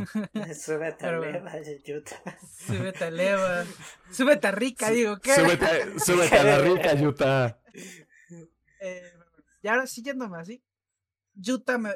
O sea, es que también mi juicio sobre Yuta está muy nublado por el manga. Es- Estás sesgado porque ya llevas ventaja. Sí, y a mí me gusta mucho Yuta, o sea, yo soy muy fan de Yuta. Me, me cae muy bien Itadori y todo lo que quieras, pero me gusta mucho Yuta. Siento que su historia me, me atrapa más. Y obviamente aquí en el tomo cero siento que está, pues bien, sí es apresurado, incluso en el tomo, o sea, créeme que así es en, así es en el manga. Todo es como, pinzas. En el manga, por ejemplo, lo que les puedo decir es en el manga es la misión de la escuela, luego inmediatamente la misión al centro comercial y luego ya los vergazos finales. O sea, está muy en chinga todo. Sí, o sea, incluso como entre, entre esas secuencias metieron relleno. Sí, sí, sí. Alargaron un poquito más, por ejemplo, la escena Como de para, como para con- darle ma- mayor construcción, porque por ejemplo, creo que es, creo que es justamente de esas dos secuencias donde Goyo vuelve a hablar con el consejo, ¿no? Sí, Y es así como de, si le quieren partir su madre a este morro, güey, me van a tener que partir la madre a mí y va a estar sí, cabrón. Sí, sí. Bueno, todo eso sí está en el manga, pero bueno, todo eso está, así como está, eh, está en Mm. el manga. Y pues a mí me gusta mucho Yuta y su historia con Rika se me hace muy bonita, la neta. Eh, incluso pues, el giro de pues, yo fui el que te maldijo. Eh, e incluso me gusta también el giro de que pues Yuta es pariente de Goyo. pariente lejano, pero pues pariente a fin de cuentas. Y no voy a decir más porque son spoilers. Eh, Por eso me voy a poner a leer el pinche manga, güey. sí. Chingada madre. Y obviamente me gusta un poquito más. Digo, siento que me hubiera gustado ver más, pero bueno, se compensa porque en el manga hay más. Pero me gusta aún así las interacciones que hay tanto con Yuta, con Panda, con Inumaki, con Maki, mi, mi- mi- mi- mi- de mis personajes favoritos. Sí. Sí. Mira, si fuera así, tal vez. Pero bueno, no. Si es como Maki. La, de- bueno. la defensa descansa, su señoría. Sí, pero bueno, eh, todavía no llego a ese extremo. Bueno, sí que me gusta. Digo, sí me gustó un poquito más. eh, de hecho, en el manga solo se profundiza con Maki. De hecho, la escena esa de donde le cuenta el por qué está ahí. Eh, pero me gusta, me gusta bastante. Y pues realmente el final es lo que más me gusta porque cuando yo leí el manga por primera vez, yo sí me exalté mucho al saber de que Goyo y Geto eran amigos. ¿no? Y sí fue de, ¿what? ¿Cómo que estos cabrones se conocen, no? O sea, y no solamente se conocen, son, son migis, güey. Eh, y siento que sí. Ah, tal vez en la película no tenga real relevancia, pero again, sin dar spoilers, con lo que viene siento que toma muchísima fuerza ese Pero, factor. eh, era, era justamente lo que platicábamos ayer que salíamos de ver la película. O sea, como venimos con el contexto de mínimo el anime, porque, ah, o a menos de que estés loco y hayas dicho, ay, voy a ver todas las películas de anime que existen sin ver los, los animes base, o sea, chingoncísimo. Pero creo que le da, le da más, este, le da más valor al motivo que tiene Geto para lo que está haciendo en el anime. Porque en el anime no tienes mucho contexto, es como de, ok, este es el malo, pero no sabes nada de él. Sí, sí, sí. Digo, aquí pues a tal un poquito más el acercamiento. Incluso, ahí ahora sí, hablando de lo que agregaron, lo que ya no está en el manga, me gustó eh, que agregaran, obviamente, extendieran más las peleas, incluso la parte de Tokio y Kioto, que de hecho en el manga son creo que dos paneles. Es como de, están peleando en Tokio y Kioto, ya, ahora saca. Y acá pues sí le dieron un poquito más porque incluso aparecen los de los de la escuela de Kioto, aparece todo y la brujita y El todos los de que están en, friendo. el besto frente, todos los de Kioto aparecen Nanami, todo eso, todos esos detallitos me gustaron mucho porque Nanami es- este personaje. hace que se sienta más conectado todo, porque, o sea, sabemos que están peleando ahí, pero nunca los muestran, hermano. Es como caca. Es como, es, es el fanservice de la película, güey. Es como, Es no el mames. Y funciona perfecto. Y una Ajá. cosa que me gustó muchísimo eh, fue que mostraron la amistad un poquito más, porque en el manga de Geto y Goyo solamente nos muestran la escena de, ah, que, o sea, la- cuando está este güey sin el brazo tirado dice, ah, qué, qué, qué cosas que seas tú el que me tenga que matar, ¿no? Y, eso, y esa platiquita, esas platiquitas están en el, en el manga. Pero todo el flashback que tienen mientras hablan no está. y me gustó mucho ese flashback. eh, digo, obviamente yo con el contexto me gustó mucho. Pero Uno no puede sumar dos más dos y es Sí, listo y sabe sí. como para dónde va el pedo. Sí, sí, sí. eh, Así que me gustó bastante. Y también me gustó la escena también agregada de, pues, Yuta, ¿no? de la post de, hey, este güey, pues acá anda. Pues, pues ya, ya fueron por él. Por algún neta, motivo secreto. Sí, sí, sí. Así Sí, que, sí, sí, sí, sí. En general me gusta mucho esta historia. Siento que es una historia muy cortita. eh, No sé si eh, a futuro la película le beneficia o no. No sé, siento que en el manga funciona perfecto porque es cortito. O sea, cuatro episodios y vámonos por fuera. Pero no sé, me gusta bastante. Siento que la adaptación está muy bien hecha de todo. Sí, bueno, lo único pero que puedo poner es que me hubiera gustado que alargaran la escena de Maki. La pelea de Maki contra Geto. Porque yo sí espero que la alargaran. Y esa sí es de las pocas que dejaron igual. De que se van a empezar a enfrentar. Y el siguiente corte A, bueno, corte B. Maki totalmente hecha mierda. Me hubiera gustado verla más en acción. Pero bueno, ni pedo. Como que a la Maki, como que a Maki le has, le, este, they did her dirty. O sea, como que, ya sabes que es una chingona en el anime. Aquí no vale nada. Sí, pero bueno. Sí, fue como de, güey, pero es que, o sea, las armas y, o sea, pelea contra Hanami y, le y casi le parte su madre, güey, o sea, qué pedo. Es que pues de hecho en el contexto pues Geto tenía los chacos de tres armas Los chacos malditos. y todavía Maki no tenía la su lanza mamalona la que Su es de nivel sí. superior nivel superior para que estaba imbuida en como poder maldito Poder maldito, sí. Sí, todavía no lo tenía, pero bueno. Eh, era Es su primer año que era parte de su primer año, exactamente. Y aparte les puedo Pero jurar, qué, pero lo qué que primer viene- año. y, y les puedo jurar, güey, que lo que viene con Monkey se van a.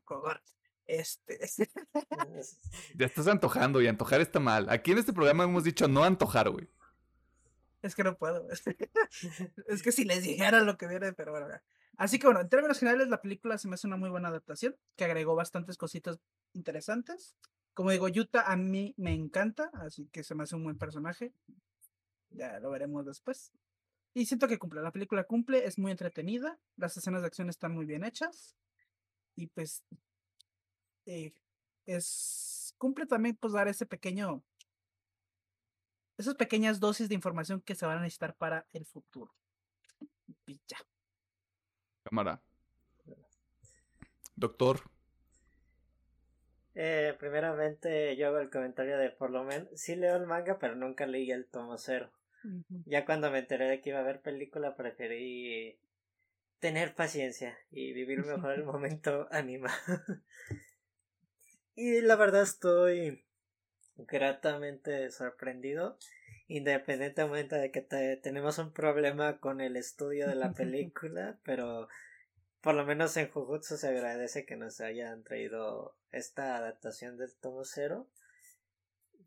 No me voy a repetir un poco, pero en aspectos técnicos todos los escenarios están muy buenos.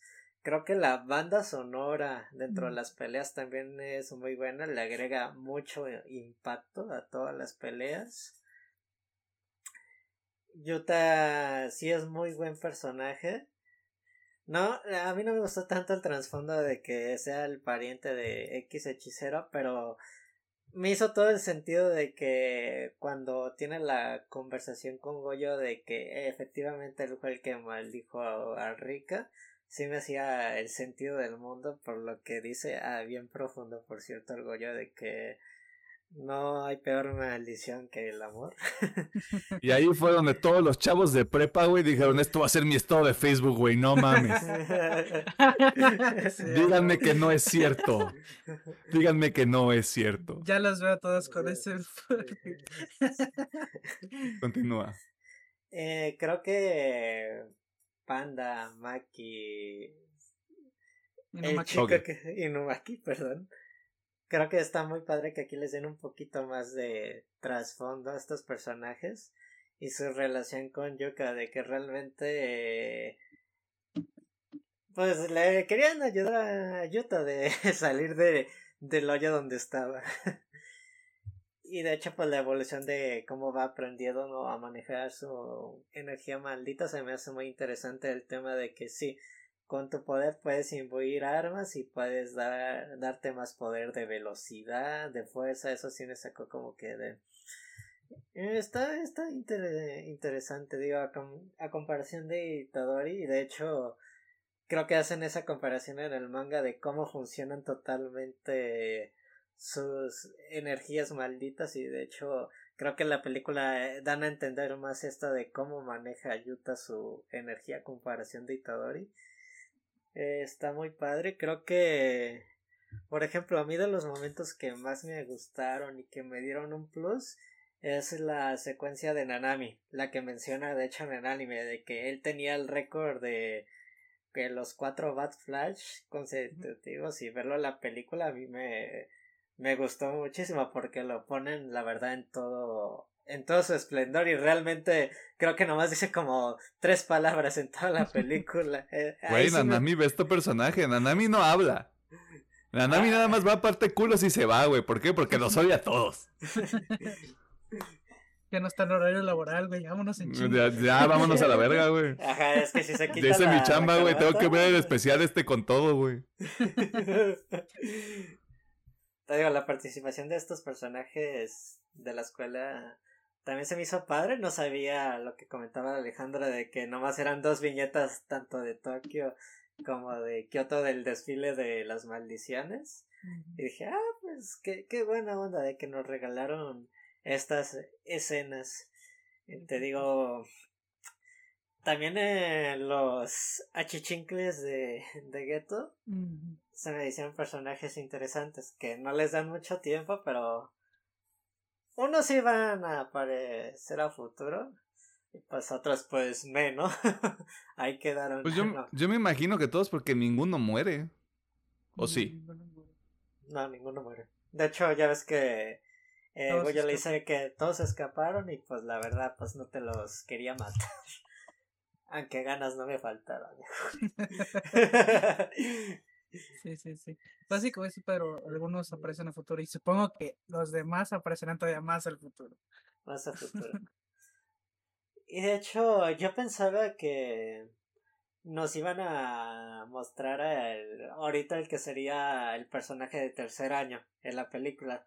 Tuve esa idea falsa, porque ya te lo mencionan en la temporada uno de los alumnos estrella a palabras de Goyo que manejan la energía maldita, pero pues ahí pues quien dice me quedé con las ganas porque dije pues tendría sentido del mundo de que hubiera tenido una pequeña interacción con Yuta cuando cuando entró, pero, pero bueno, no es algo de que me queje, pero O sea, eso yo creo que se lo van a guardar muy al futuro. sí, sí, sí, le están dando como que un espacio muy especial a ¿Cuál es su nombre? ¿Al de tercero? El de tercero. Ah, fuck, man. Bueno, de, ¿Cómo te lo busco? en lo que Alejandro nos dice, yo siento que el autor le quiere dar un arco muy específico a este personaje porque lo ha mantenido muy... No decirlo Misterio. ajá, al misterio y al aire. De, me gusta mucho la pelea final entre Yuta y Geto. De hecho, no les voy a mentir, yo me sorprendió mucho cuando también usa el Bat Flash. Y dije, ah, pues destruyó la espada, mi pedo. Y fue de... ¡ta! Y yo así de... ¿Para qué quiero una espada si tengo mis puños, mamón? Así de... Pinches madrazos que te voy a dar. Ok, antes de que continúes, el de tercero se llama Kinji Hakari. Ok, gracias Alejandra. El, el Kinji, pues. Yo esperaba que apareciera. Porque tenía esa idea de que en el tomo cero de que iba a pasar y le iba a decir a Morro Maikate que entró a la escuela o algo así. De hecho, no, en el manga tampoco aparece. Pero sí continúa. Así. Mm. Me gusta mucho la resolución de la película. Aunque creo que por obvias razones el cuadro en negro por- se tuvo que quedar así porque, ok, interesante. Tengo un pro- yo tengo un problema con esa, con esa escena, pero no es la película, es con la gente. Pero si quieres termina, güey. Aquí. Así de que. Fíjate que de eso sí tenía spoiler. De esa escena en específico, así de que lo pondrán en la película. Y obviamente no lo pusieron, pero de todas maneras queda súper implícito lo- la escena del beso. De hecho, en, en el manga sí se ve como cómo le planta el besote. Interesante. Dope. Luego tendré que leer el tomo cero para ¿O no? ¿O no? no, independientemente, yo recomiendo la película en todo aspecto. Sí, lo mencionamos tal vez con Ofutable, pero creo que por lo menos Mapa en Jujutsu está haciendo un muy buen trabajo. A comparar. Bueno, es que en todos sus proyectos también le echan ganas, pero yo siento que en Jujutsu le están echando más plus que otros pro- proyectos y no es queja, que bueno, a mí me gusta más Jujutsu. Y pues eh, está buena la historia, la animación, aspecto técnico, música. Si les gustó el universo, les va a gustar esta película. Y pues, si tienen oportunidad de irla a ver en su cine azul o cine rojo favorito, pues vayan adelante sin el temor de, de Dios. Y ah, esperamos que no les toque morros mecates como Alejandro y a Mm. Emiliano. Digo, eh, chistosamente porque nuestra función, le, eso lo comenté a Emiliano, ¿ves? Te dije que debía haber pura gente de nuestra edad. Gente educada, te decía. Gente educada. Sí, de hecho, a comparación de otras películas pues, que, hemos visto de superhéroes, en- creo que ya tenía rato que por lo menos una película de carácter de la tetosfera, ñoño o virgen, como le gusten llamar, eh, Jujutsu nos tocó una función muy, no quiero decir educada, una función de cine muy normal. Sí, pues Como con The Batman, güey. Fuimos a ver The Batman y también, o sea, silencio absoluto en la oscuridad, güey. No mames. sí, sí. Bueno, sí, Pues de hecho, a ver, tío, a lo mejor yo recuerdo mal, pero creo que la última vez que nos pasó a ti y a mí, Pedro, fue con la primera película de My Hero, ¿no? ¿Con la primera? que ¿Que sí. nos tocó gente decente o gente no decente? No, que, que nos tocó gente que, ah, cómo estuvo cagando el palo. O sea, de esos Ah. que se la pasaban gritando, ¡ay, eso de este güey! ¡ay, eso de este pendejo! Ah, sí, que- sí, sí, sí fue con la primera película, ya me acordé. Sobre todo con eh, Bakugo y Con es de Bakugo, que se... ¿Cómo ay, gritaban, güey? Y yo, a las fangirls ah, atacan de nuevo la función. De hecho, una vez sí me Ay, pasó. no, las fangirls son una cagada. Saludos. Mm, eh, Digo, en esa no te tocó acompañarme, Alejandro, cuando fui a ver una película de Naruto. Específicamente Sasuke nomás sale en una Sasuke. escena, en una de, de toda la pinche película y pinche grito de sí, así, así, yo con cara y mi compa de Ok, creo que pode- podemos continuar con nuestras vidas. Hay que pavimentar y seguir caminando.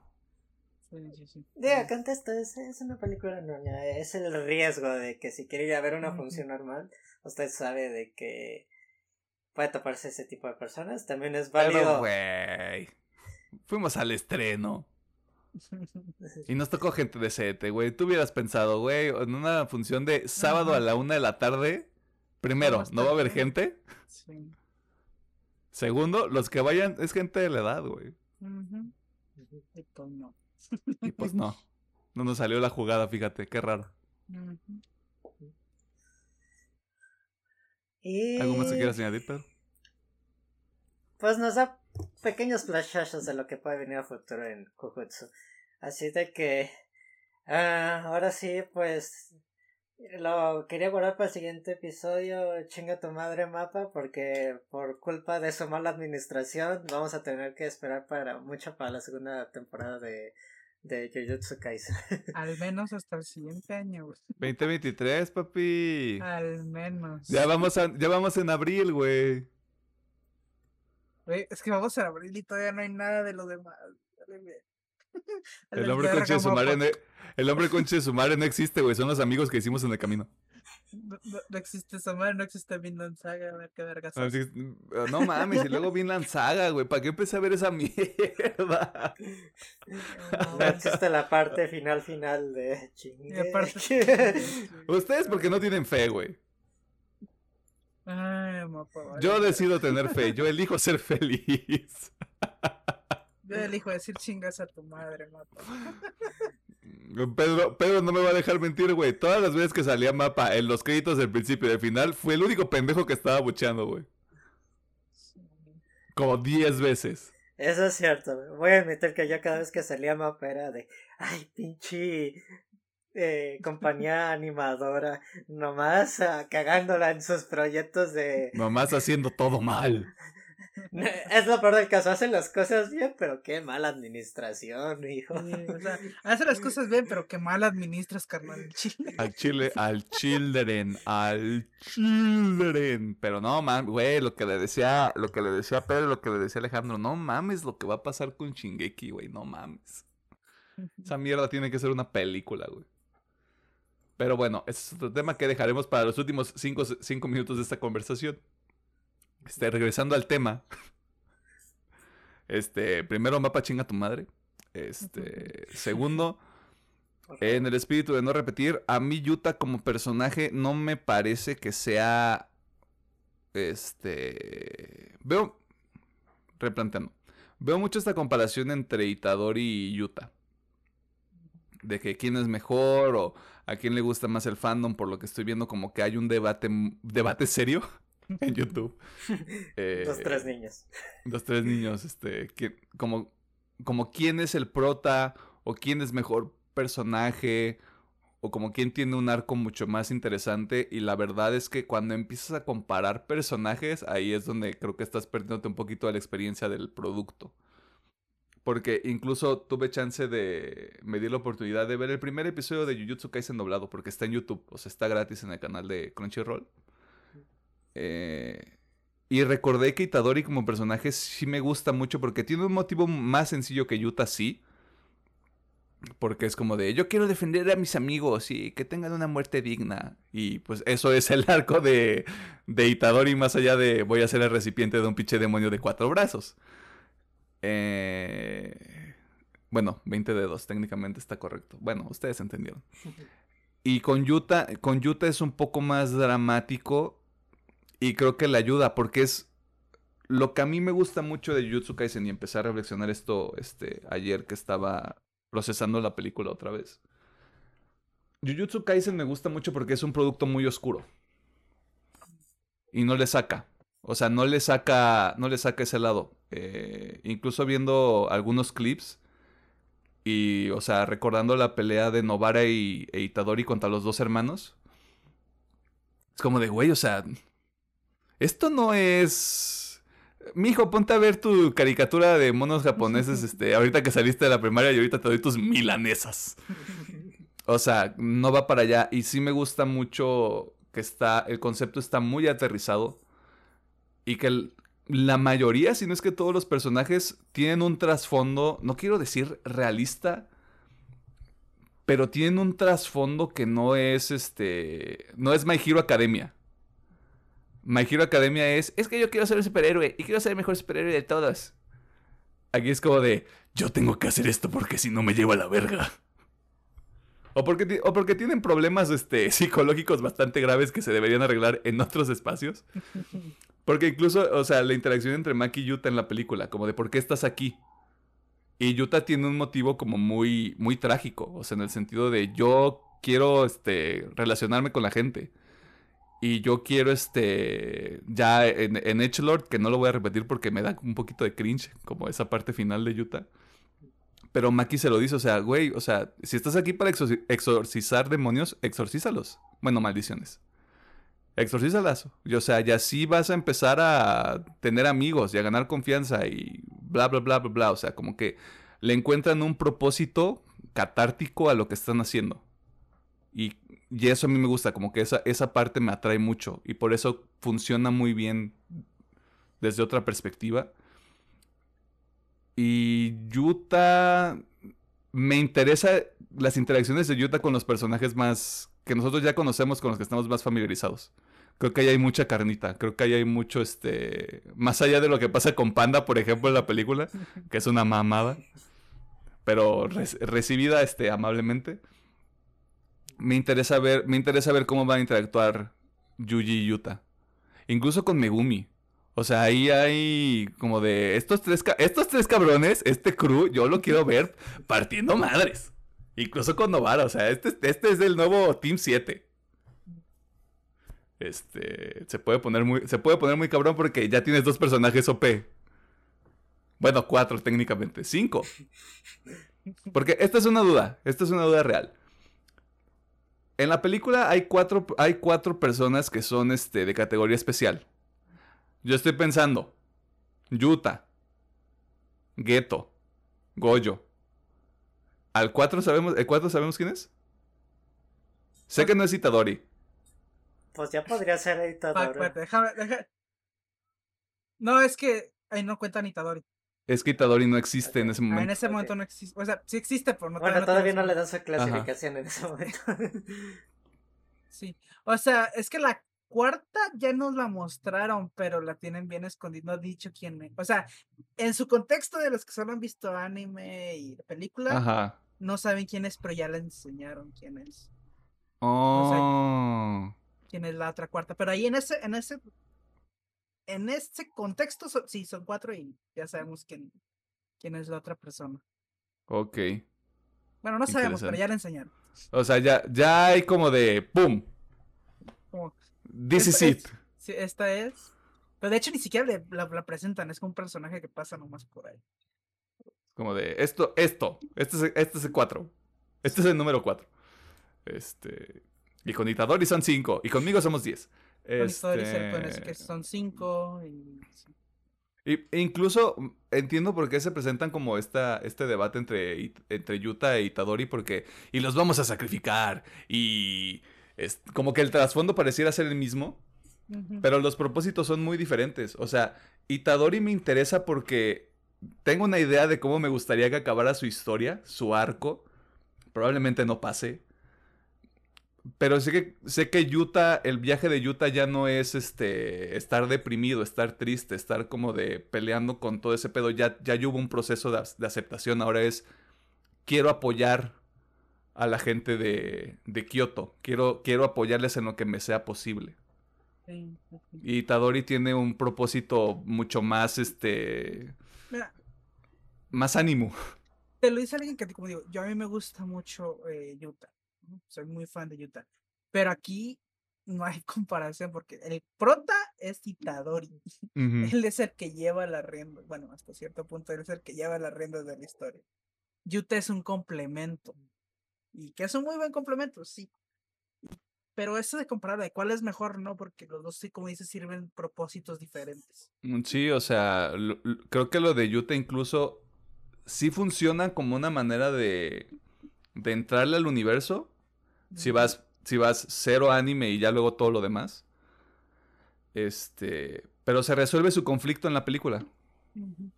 O sea, de aquí en adelante es como de, ajá, o sea, el conflicto principal que es rica. Sí, sí, sí. Este, Pues de hecho Eh. es que, por ejemplo, el camino de Itadori va a llevar una resolución totalmente contraria a la de Yuta y creo que en el último episodio del anime se deja muy claro cuando Sukuna le hable de que a partir de que tú comiste mi dedo empezó a morir más gente, se activaron más maldiciones, eh, es tu culpa. Es que, digo, la resolución de Yuta es de que ya pasó su fase de negación y ya tiene amigos y va a ayudar y el pez de Kitadori es quiero seguir ayudando pero mi misma existencia Perjudica. Perjudica a, a todos los demás.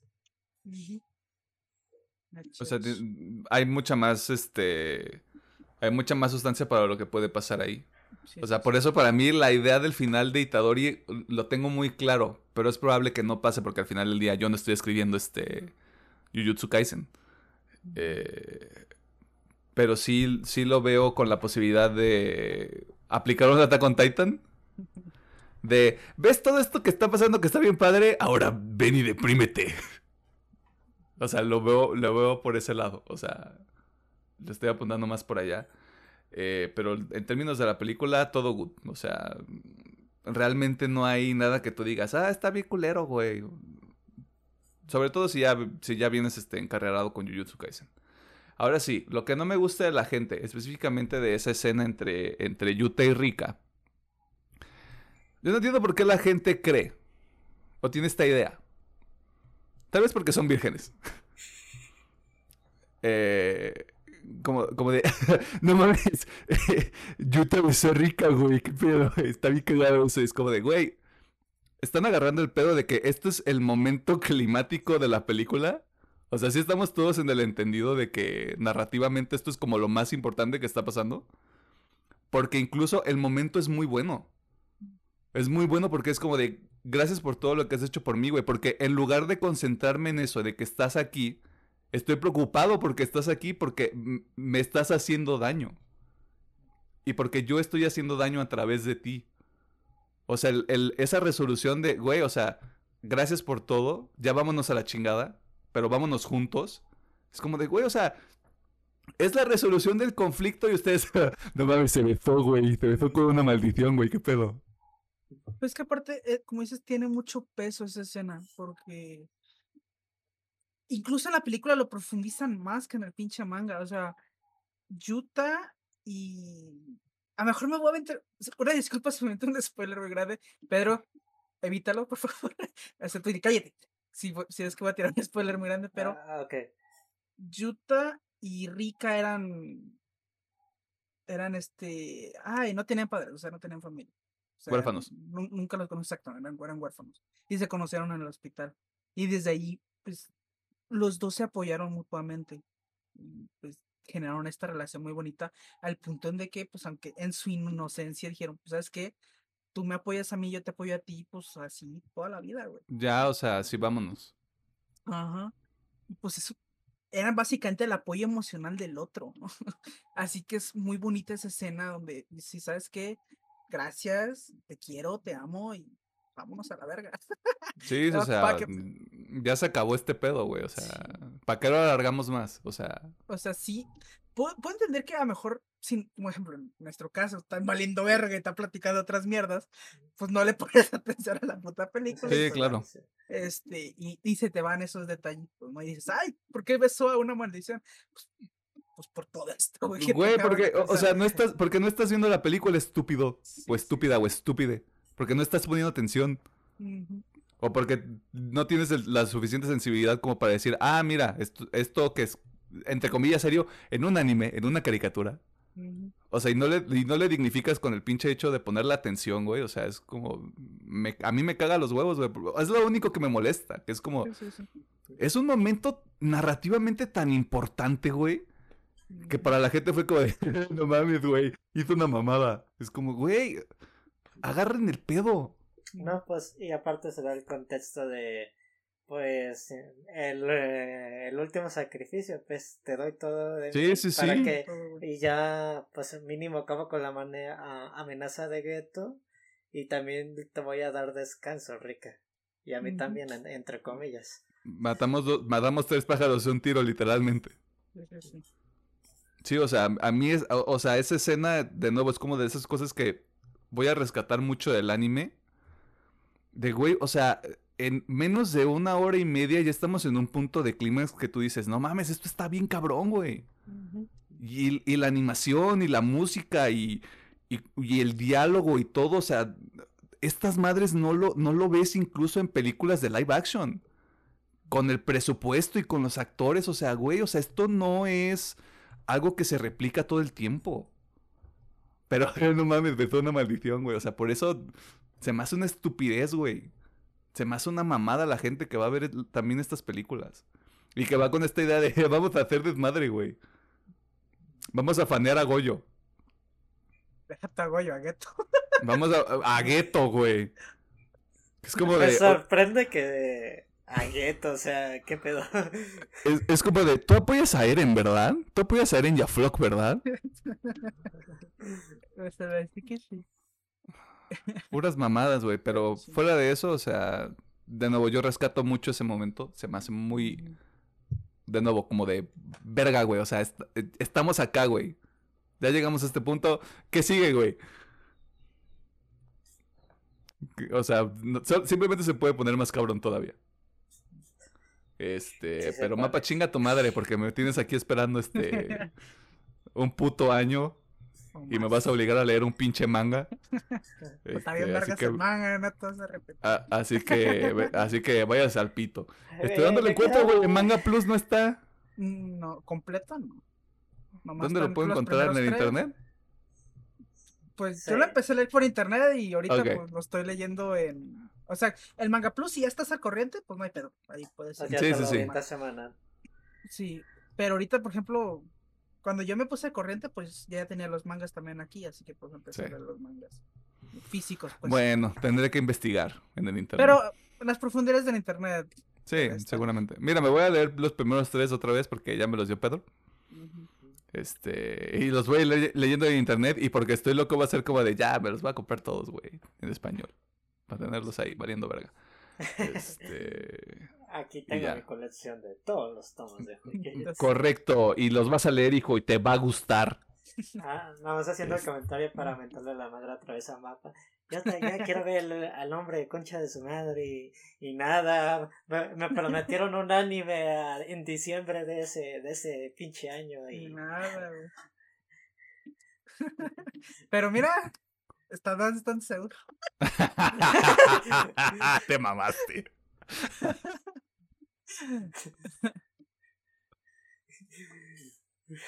Está Digimon. O sea. Pero este, mm, Bueno, ya nomás supongo que para terminar, eh, me gustó. Siento que la gente no le está haciendo ruido, pero es porque obviamente no hay contexto. Ajá. Pero el que Yuta pueda copiar maldiciones. Güey. Ya, me, me desbloqueaste dos cosas. Hay dos escenas. Puta, güey. Puta madre, güey. Una es esa. O sea, fue... Y aparte el, el modo tan gángster de hacerlo, güey. O sea, el hecho, de- el hecho de decir, Rica, ponte las pilas, güey. El-. Güey, fue una mamada. Fue una mamada ver eso. Fue una mamada. Yo así como de... ¿qué? Este, este morro me lleva seis meses, güey. ¿Qué? ¿Cómo, güey? ¿Qué pedo? Y luego todavía... No sé si esto es como una técnica de él también, pero cuando los protege, cuando protege a, a Panda, Toge y Yamaki, que yo no sé cómo de, de dónde salió eso. O sea, Again, espero no hacer spoiler. O sea, todos pueden manipular la energía maldita como Para curar. para ¿Qué es lo que le, qué es lo que le dice Geto, no? O sea, sé que es algo que lleva mucho trabajo. sí. Pero eso este, te dejo en obviamente en el contexto que nos han dado, al menos, digo, sin dar spoiler, eh, solo hay magos específicos. Por ejemplo, la, en La lo que nos doctora. la doctora, ella es la única que supuestamente tiene ahorita ese poder, porque pues ella se enfocó en eso.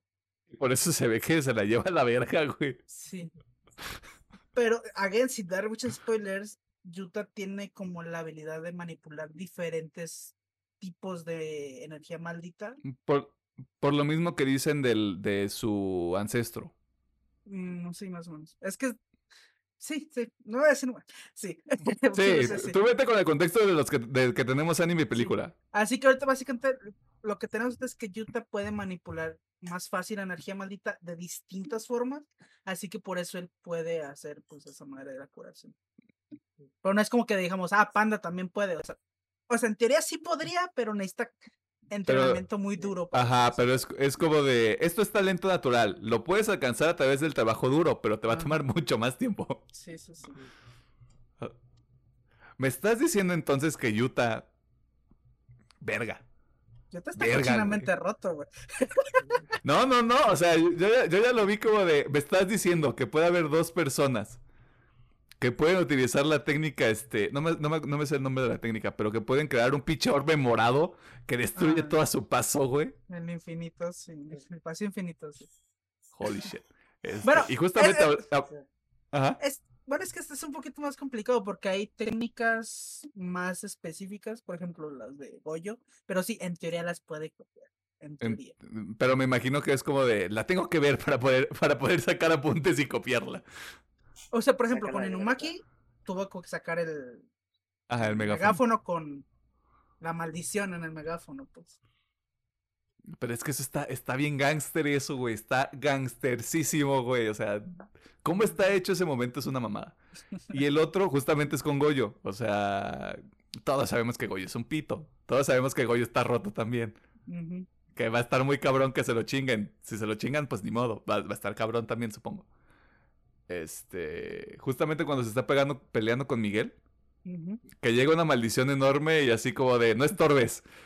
Güey, no te pases de verga. Está bien cabrón ese pedo.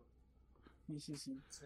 De hecho, tal Pero cual como sí. dicen en, el- en la película, wow, es la primera vez que vemos a Goyo enojado. Güey, y, de- y deja tú, o sea, lo primero que le dice el director es como de, oye, Goyo, no, no destruyamos edificios, procuremos este, no hacer un desvergue, y Goyo así como de, yo lo pago, güey. Sí, sí, sí. Que me no me van a partir la madre, güey, no pueden. Sí, sí, Pero sí, Goyo está rotísimo y sí, o sea, los dos mejores momentos de la película, güey. O sea, de pura, de pura testosterona esos dos, güey. Mira, y sé, sé que este es un pequeño spoiler, pero bueno. sé- Ya, échatelos todos. voy- no, no, no, o sea, lo voy a decir más porque sé que tú ya te comiste ese spoiler. eh, pero por un Ah. momento, cuando estaban en estas, o sea, estamos en Kioto y Tokio, y están apareciendo los personajes extra, pues, o sea, los de la escuela de Kioto, es- aparece Nanami. Por un momento creí que iba a aparecer Toji. Mm. Porque hicieron como un plan, un ojo y dije, ¿me van a sacar a Toji aquí en la película? Este, pero no, no, no fue Toji, fue de hecho De- el, el otro Fushigi. ¿En, qué, en, qué, ¿En qué número sale Toji? ¿De manga? Ajá. Verga, en el tomo 8, Por ahí más o menos. por ahí. Bien, me voy a, O sea, creo es que me, voy a, básicamente- me voy a saltar los primeros seis y me voy a ir directamente al siete. Es, es que es básicamente lo que sigue, o sea, es, Sí. parte de lo que sigue ahorita en la historia. Pues ya se armó, güey. Voy a buscarlo en internet, chingue su madre. Porque Pero- le digo a. Le decía a Alejandro que me comí un spoiler de Toji. Eh, spoiler heavy, o sea, heavy spoiler. este, al parecer. Y ya me quedé con las ganas porque dije, ok, esto está cabrón. Sí, sí, sí. sí. Pues dije, yo me sorprendí y dije, no mames, que lo van a sacar ahorita, güey. Pero no, no, lo No. Voy a, voy a usar mi carta trampa. Sí, sido está un cabrón. movimiento muy arriesgado, nomás para antojar y dejar con las Sí. Pues que justamente hubieran dejado muy antojados a la gente como de, ah, cabrón, ¿y este quién es? De alguna manera antojan, o sea, al final de la película con la escena post créditos. Sí, sí, sí. Ach, ach. ¿Algo más que quieran añadir? Mm, Pues no, Chile no es. Vean Jujutsu Kaisen 0, chingada cola. También Vean vean la primera Kaisen. temporada. Vean la Y primera también vean nuestro temporada. episodio, perros. Vean nuestro Sí. episodio Vean el episodio. y vayan y lean el manga. Mm, Necesito pónganse- gente con pónganse quien hablar. corriente. Ya, güey, me voy a poner a leer, güey. ¿Cuántos tomos van? Ah, Lanzados oficialmente 15, Ajá. pero se podría decir que con el que está ahorita en desarrollo 16. 16. Y se supone que la primera temporada abarca del 1 al 6, Más o menos. más o menos. Échate en Wikipedia la Netso y te Sí, pone literal el- pone. qué número del manga representa ese episodio. Mira, eh, este, spoiler de la vida, como le comentaba Alejandro y a Pedro este, en algún momento que el lunes, se me olvidó mencionar en la introducción incluso, este, ya me chingué los últimos tomos de, los últimos números del manga de Attack on Titan, o sea, yo ya sé qué pasa porque, ya, o sea, basta. Este, y me- no, no quiero decir que los leí muy rápido, pero pues es que sí, leerlo ya es, es una dinámica completamente distinta. Es que esa es el, la magia o la trampa también puede ser del manga. Es que los, te los chingas en putiza, güey. Sí. Ya cuando menos ves, ya te chingaste, no sé, tres, cuatro tomos, güey, Mm. en una sentada. Papi, me chingué Attack on Titan en, tres, en una semana. No sé, es muy rápido. Antes, antes, como tres episodios después de que empezara la temporada final. Ujú. Digo, el único el riesgo que corre usted si empieza a leer mangas de que se pone el corriente, ahora va a tener que esperar una semana Eh, o, o- o un mes, O dependiendo más, las o más. La salud. Y más ahorita que ya ya anda medio delicada la salud. Me Sí, lleva se la chingada. de delicadito. No hay Esperemos pedo. que esté bien el señor Keke. Este, o mínimo que termine Jujutsu Kaisen, por favor. O que tenga ahí un protegido. O protegida. O protegida. No como cierto mangaka que no quiere hacer un, su cierta obra que tiene más de El episodio del odio. cinco años de pausa. Mira, a favor de Kutami está Fujimoto, eh, para los que no conozcan el autor de Chainsaw Man, que son migis, güey, le puede echar acá de la manilla. Este, enciendan su corazón y no pierdan la fe. Porque veo que mucha gente todavía, este, tiene un lugar en su corazón por Hunter x Hunter. Sí, está en el Cora. Aunque ya es en un plan aquí, de que. O sea, Ah, yo, yo sé que ya jamás voy a volver a algo de esa madre. Es el deseo está. imposible, justamente es eso, pero es como, es el deseo, es, es, es esa llama de la esperanza que no ha muerto, güey. La Sí, llama sí. de la esperanza que yo tengo de que la película de Attack on Titan salga este año. Pueden empatizar con eso, güey. Mínimo pueden empatizar con eso, güey. ah, no, es que Hunter está en un lapsus entre vida y muerte de que vuelve cinco semanas y regresa en dos años. Vuelve. Lo conectan y lo vuelven a desconectar. O sea, y pedo es de que la, última conexión ya pasó muchísimo tiempo. ¿Y la neta, ah, contexto, si la serie es- no hubiera tenido pausas en su vida, tendría muchos más episodios que One Piece, que obviamente creo que ya se hubiera acabado Hunter x Hunter, Sí, ya- pero ya se hubiera es acabado. un, eh, es un decir de que esta cosa ya tendría...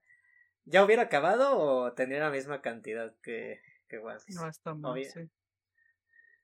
Sí, sí, sí. pero, sa- ¿Sabes qué lo más gracioso? Digo, ya saliéndonos totalmente del tema, pero Ya, o sea, ya, o sea, Sí. adiós. al, a este hijo de puta de, de Togashi lo han visto, güey, así paseándose bien a gusto, güey, por convenciones y eh, así de, hijo de tu puta madre, no debe estar haciendo algo más. No que muy enfermo, culero. Es que mi doctora me dijo que saliera a caminar, bro. A una tu, expo. tu tomo de Hunter de Hunter que acabas de comprar y se la avientas en la cara. Así como chingos tu El, el clip de Cristian Martinelli de He tirado feelings por ti. Una te he pedido. Una sola, desgraciado. Sí, sí, sí. Chale. Bueno, las recomendaciones este, es que vea, que vea la primera temporada de Jujutsu Kaisen, que vea Jujutsu Kaisen Zero, que después se ponga a leer el manga, que mande a chingar a su madre a Mapa, que espere Chainsaw Man, que espere la, la última parte de Attack on Titan, que espere este, fielmente que salga Hunter by Hunter. Este. No, ¿Qué más? O sea. no. Ya, e- Entre en nuestro barco, esa madre ya jamás va a volver. Yo cargaré con ese peso. Algo ibas a decir. Eh, que vean nuestro episodio. cuando- Este, que Vean, el episodio este que tenemos de Jujutsu Kaisen también, este, métanle, métanle galleta, chavos, o sea, qué pedo, o sea, está bien que les guste Demon Slayer, pero Jujutsu Kaisen está mejor. Usted tiene. Hechos, no opiniones. Tiene para escoger de qué quiere ver de Jutsu, así que anímese. A Chile sí, o sea, éntrale. Aquí sí va a ser como el el- dealer, pero quieres, quieres un manga bien chingón, güey. Ahí está Jujutsu. Oye, perra, ¿quieres un manga bien chingo? Sí. Ah, y se ve al director de mapa darle un puñetazo en la cabeza. che, o, o pregúntale amablemente, este, ¿qué onda con Chainsaw Man? Este, que al parecer trae mucho hype, yo no tengo idea, yo me quiero esperar a que esté el anime. Eh, y pregúntale qué pedo con Attack on Titan. Y con Milan eh, perdido por ahí. Así de. eh, eh, me imagino el meme de Patricio. No sé. Bueno, sí sé, pero no te Pero voy, no te a, voy a decir. decir. Ah, sí lo creo posible. Sí, sí, sí. Te responde, te responde con ese meme y tú, espérate, tú no hablas español. Eh, que ir. Deposítame, deposítame cinco mil pesos para terminar Attack on Titan y Chainsaw Man. Carnal, se me acabó el presupuesto, deposítame cinco mil baros. Mira, para que veas que te hablo en serio, te paso a, a Gege o a, a Kutami está aquí al lado. No seas gacho, deposítale para que Te paso la Kutami a Fujimoto, güey. Ándale, deposítale, nos va a dar dinero también para terminar Jujutsu Kaisen. Bueno. Ah, pero bueno, están las recomendaciones. Obviamente, este, la recomendación, como se lo dijimos al principio, este, vaya a ver Jujutsu Kaisen Zero. Cuando tenga, si tiene oportunidad, porque pareciera que va a tener limitada proyección aquí en México. Y parecía que no, ahí Igual- se están llenando las salas. Ajá, justo. O sea, está teniendo una buena recepción acá. Yo creo que por lo mismo de la cantidad de funciones que hay. O sea, como que se atiborran porque hay, hay pocas funciones. Yo creo que dura una semana más, dos semanas mucho y empujándole. O sea, de que una función en Centro Magno con doblaje. Y si no, pues espérese a que esté disponible en Crunchyroll. O sea, eventualmente va a estar ahí. Sí, muy probablemente. Voy a dar una fecha muy al aire, pero a lo mejor en finales de año ya podría estar en Crunchyroll. Sí, yo también te iba a decir algo así como segunda mitad del año. Lo veo muy probable. Aunque no sé, no sé cómo estén los tiempos, porque por ejemplo en España sé que todavía no se estrena. Y eso ha sido como un pedo para la gente de España. Sí, sí, sí, sí. A los españoles, hostias, como que ya se Ajá. estrenó primero en México y no aquí en España. Nosotros esperamos tres veces. Es que No estén chile, llorando. Nosotros tenemos la bendición de que las chicas de, de Konichiwa dejaron el camino muy listo ya para que otras empresas, por ejemplo, ya más Crunchyroll, Funimation, simplemente lleguen y proyecten aquí. Así que, la neta, ahí tenemos darle las gracias a esas chicas que dejaron el camino abierto para que ya sea más sencillito para este lado. Y si usted este es algún accionista o inversor de el cine azul o del cine rojo, este contáctenos. Nos interesa este tener dinero. Y nos interesa tener un patrocinio para ir a ver películas de vez en cuando. Ah, claro. Este, Y nos y también- a las funciones de, Ay, sí. de prensa. Estaría bueno, güey. Es más, si no me quieren invitar de grapa, no me inviten, pero yo pago mi boleto, pero llévenme a prensa, pues. Estaría, ca- estaría cabrón, güey. Porque así Este, también y sé que no también- me van a tocar este tipo de gente pendeja. Ajá. Este, y también máximo respeto a las chicas de Konichiwa que pavimentaron el camino para que nosotros no tuviéramos que caminar, sino pudiéramos correr en este, este, en esta época moderna del, donde el anime se convirtió en un pasatiempo este muy popular. Sí, sí, sí. Se, lo- se los dice a alguien que le tocó nada más llegar y ya estaba todo, ya estaba hecha la línea 3. Pero cuando Alejandro y Pedro estaban viendo la nada más estaba la línea. ¿Cuál viene ahora? Todavía no viene nada. Sí, no había nada y de hecho creímos en que nunca se iba a volver a terminar la línea. Sí, güey. O sea, bueno, al menos en mi época era. a- si querías comprar algo, era DVD pirata, güey. Y era de esos Sí. puestos rarísimos, así como tienes que darle como tres vueltas al tianguis para encontrar el pinche puesto que vende DVDs piratas, güey. Oye, niño, ¿quieres un anime? Sí, güey, o sea, así estaba ese. Incluso yo puedo, puedo Ay. decirles que en aquellos tiempos de YouTube, cuando apenas estaba iniciando, ahí pasaban anime, güey. Y ahí me empecé a ver Naruto, de hecho. Y las dividían en tres partes. Las dividían en tres partes. Sí, güey. Ay, Dios. ahorita, ahorita sí está todo bien fácil. Mira, así, usted eh, persona, persone, puede encontrar anime ya en cualquier pinche plataforma y no necesariamente tiene que ser Crunchy o Phone, hay Ujú, en Netflix, en, en Sí, o Prime, sea- a- hasta en HBO. Usted no sufrió. Usted no sufrió como estos dos caballeros. O sea, es lo que le quieren decir. Ustedes no estuvieron ahí en la guerra de Vietnam. Para conseguir, eh, consumirlo legalmente, así es. No, estu- Ah, para no consumirlo estuvieron durante la época de la Inquisición. Para consumirlo era un, legal era un pedo totote, güey. Pues sí. Y, as- y como que era hasta un pedo muy, este... No mames que estás viendo anime este, de forma legal. Sí, güey. Porque para que se, para que fuera legal, tenías que ir, por ejemplo, a Mr. City, ¿no? Por, decir un lugar, o Mix y es como de, a Mix Up, o- y ver, güey, a ver si de puro milagro estaba el DVD ahí, güey. o pedirlos importados, y obviamente en aquellos tiempos ese pedo era carísimo como su hecho, puta madre. Contexto de cuando iniciaron las chicas de Konichiwa era de que conseguían un fin de semana solamente al año y eran cinco películas Eran cinco películas, era un festival tal cual. tal De hecho, cual. por eso se llamaba Konichiwa Fest, güey, porque era un festival de, te vamos a traer cinco películas y solamente es este fin de semana. Y era por ciudades, como, este fin de semana va a ser en Guadalajara, este fin de semana va a ser en Pelado. Digo que la ¿No neta está quieres muy ver cinco películas de anime? eh, eh, porque siempre pues hacían dinámicas y que los posters y Ujú, que la madre. Los. Sí, o sea, es- neta, esas Ah. chicas, beso, que nos hicieron un chingo de trabajo por eso. Ah, sí, este... Queja para el cine azul en específico. Ajá. Este, fuimos el día del estreno en la noche a un cine donde solo hubo tres funciones o dos funciones antes de que entráramos yo y Pedro. Y resulta que ya no tenían postales. Que ya se les habían acabado. Eh, yo creo que las agarraron para revender. Este, así que cine azul, este, ponte las pilas porque te están chamaqueando bien culero. Los propios empleados a los que les pagan bien culero también, pero mira, o sea, unas cosas por otras, supongo. Este, simplemente para que lo tengan en consideración. O sea, yo no quería la postal, yo la quería para esta persona que está aquí. Este, porque no mames. No mames. Este, dicho todo eso, vámonos a las recomendaciones. Porque ya se dijo todo lo que se tenía que decir. Pero si quiere usted este, que refresquemos la memoria, ve el episodio que tenemos de Jujutsu Kaisen. Ve a Jujutsu Kaisen al anime. Ve a Jujutsu Kaisen 0. Manda a su madre, manda a su madre a Mapa, manda, manda a Mapa a chingar a su madre. Espere Chainsaw Man, espere Attack on Titan, espere Hunter by Hunter. Ojalá. Este, y ya. Tiene muchas cosas que hacer. O sea, también. Este. Ya.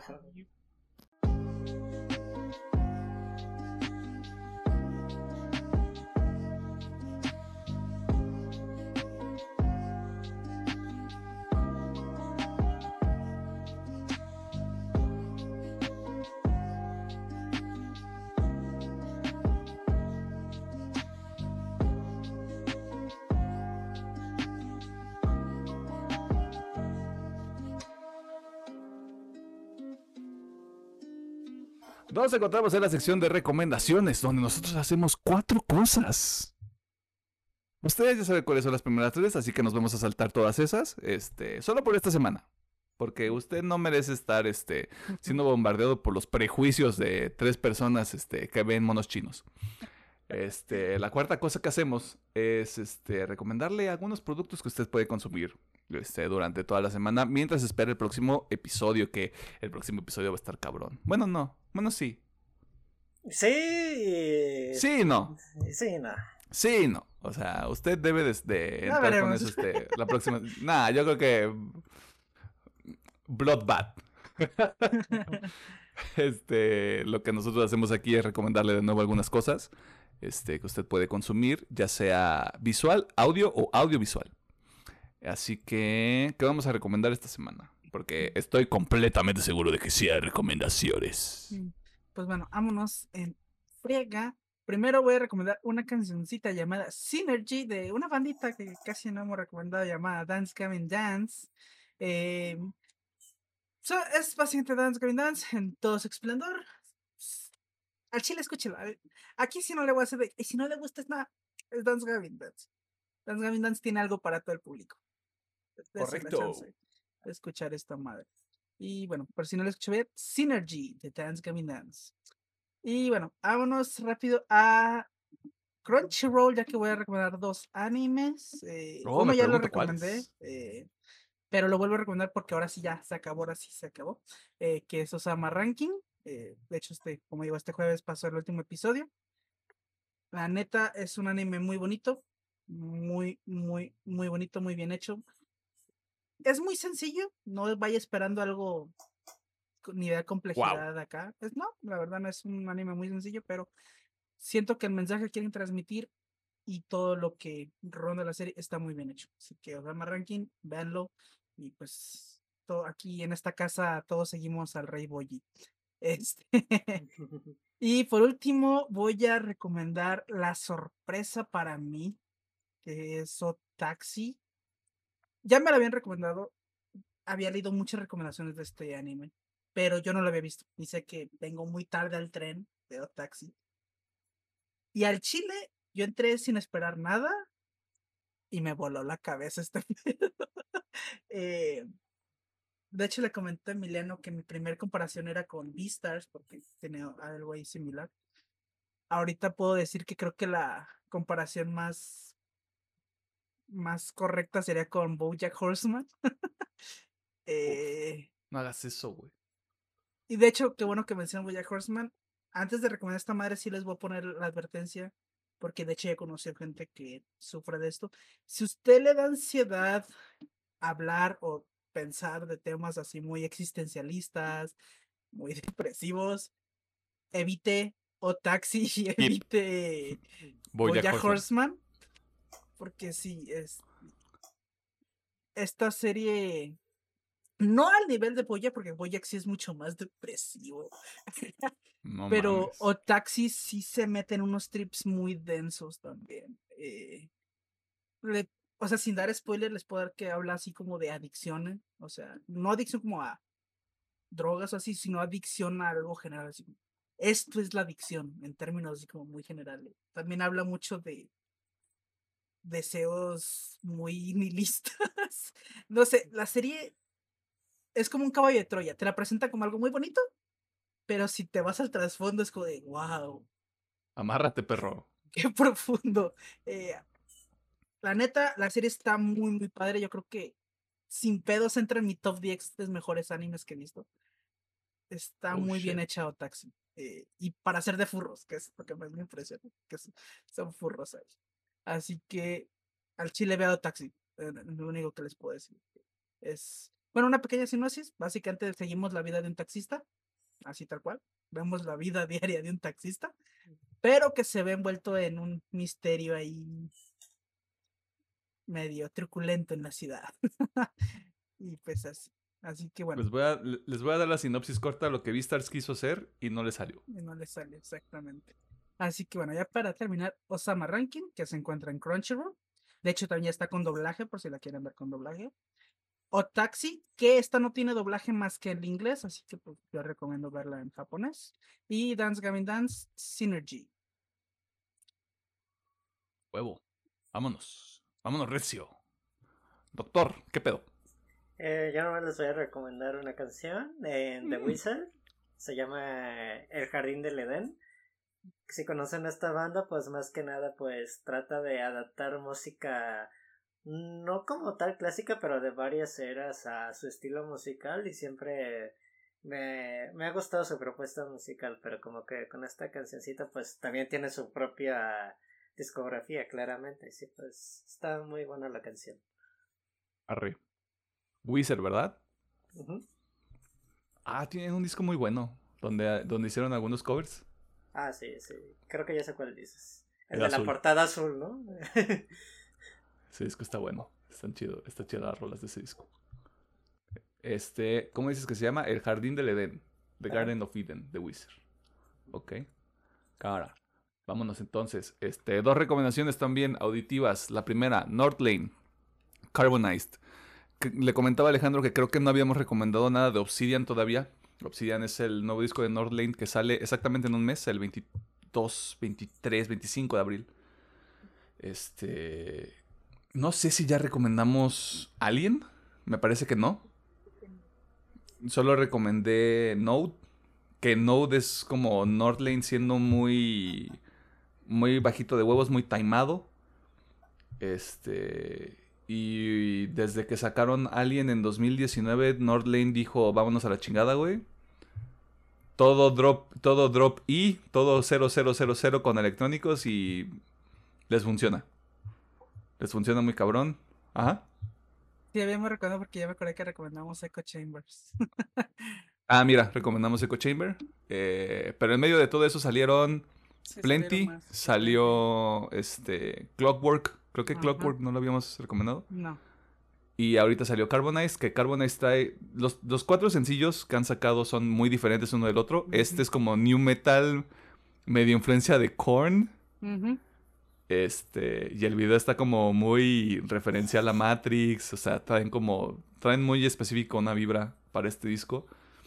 Apunta que va a estar muy cabrón, la neta. O sea, otro pedo completamente lo que está haciendo Norlane, se están yendo por, por su lado, por lo que quieren hacer y les, les está funcionando.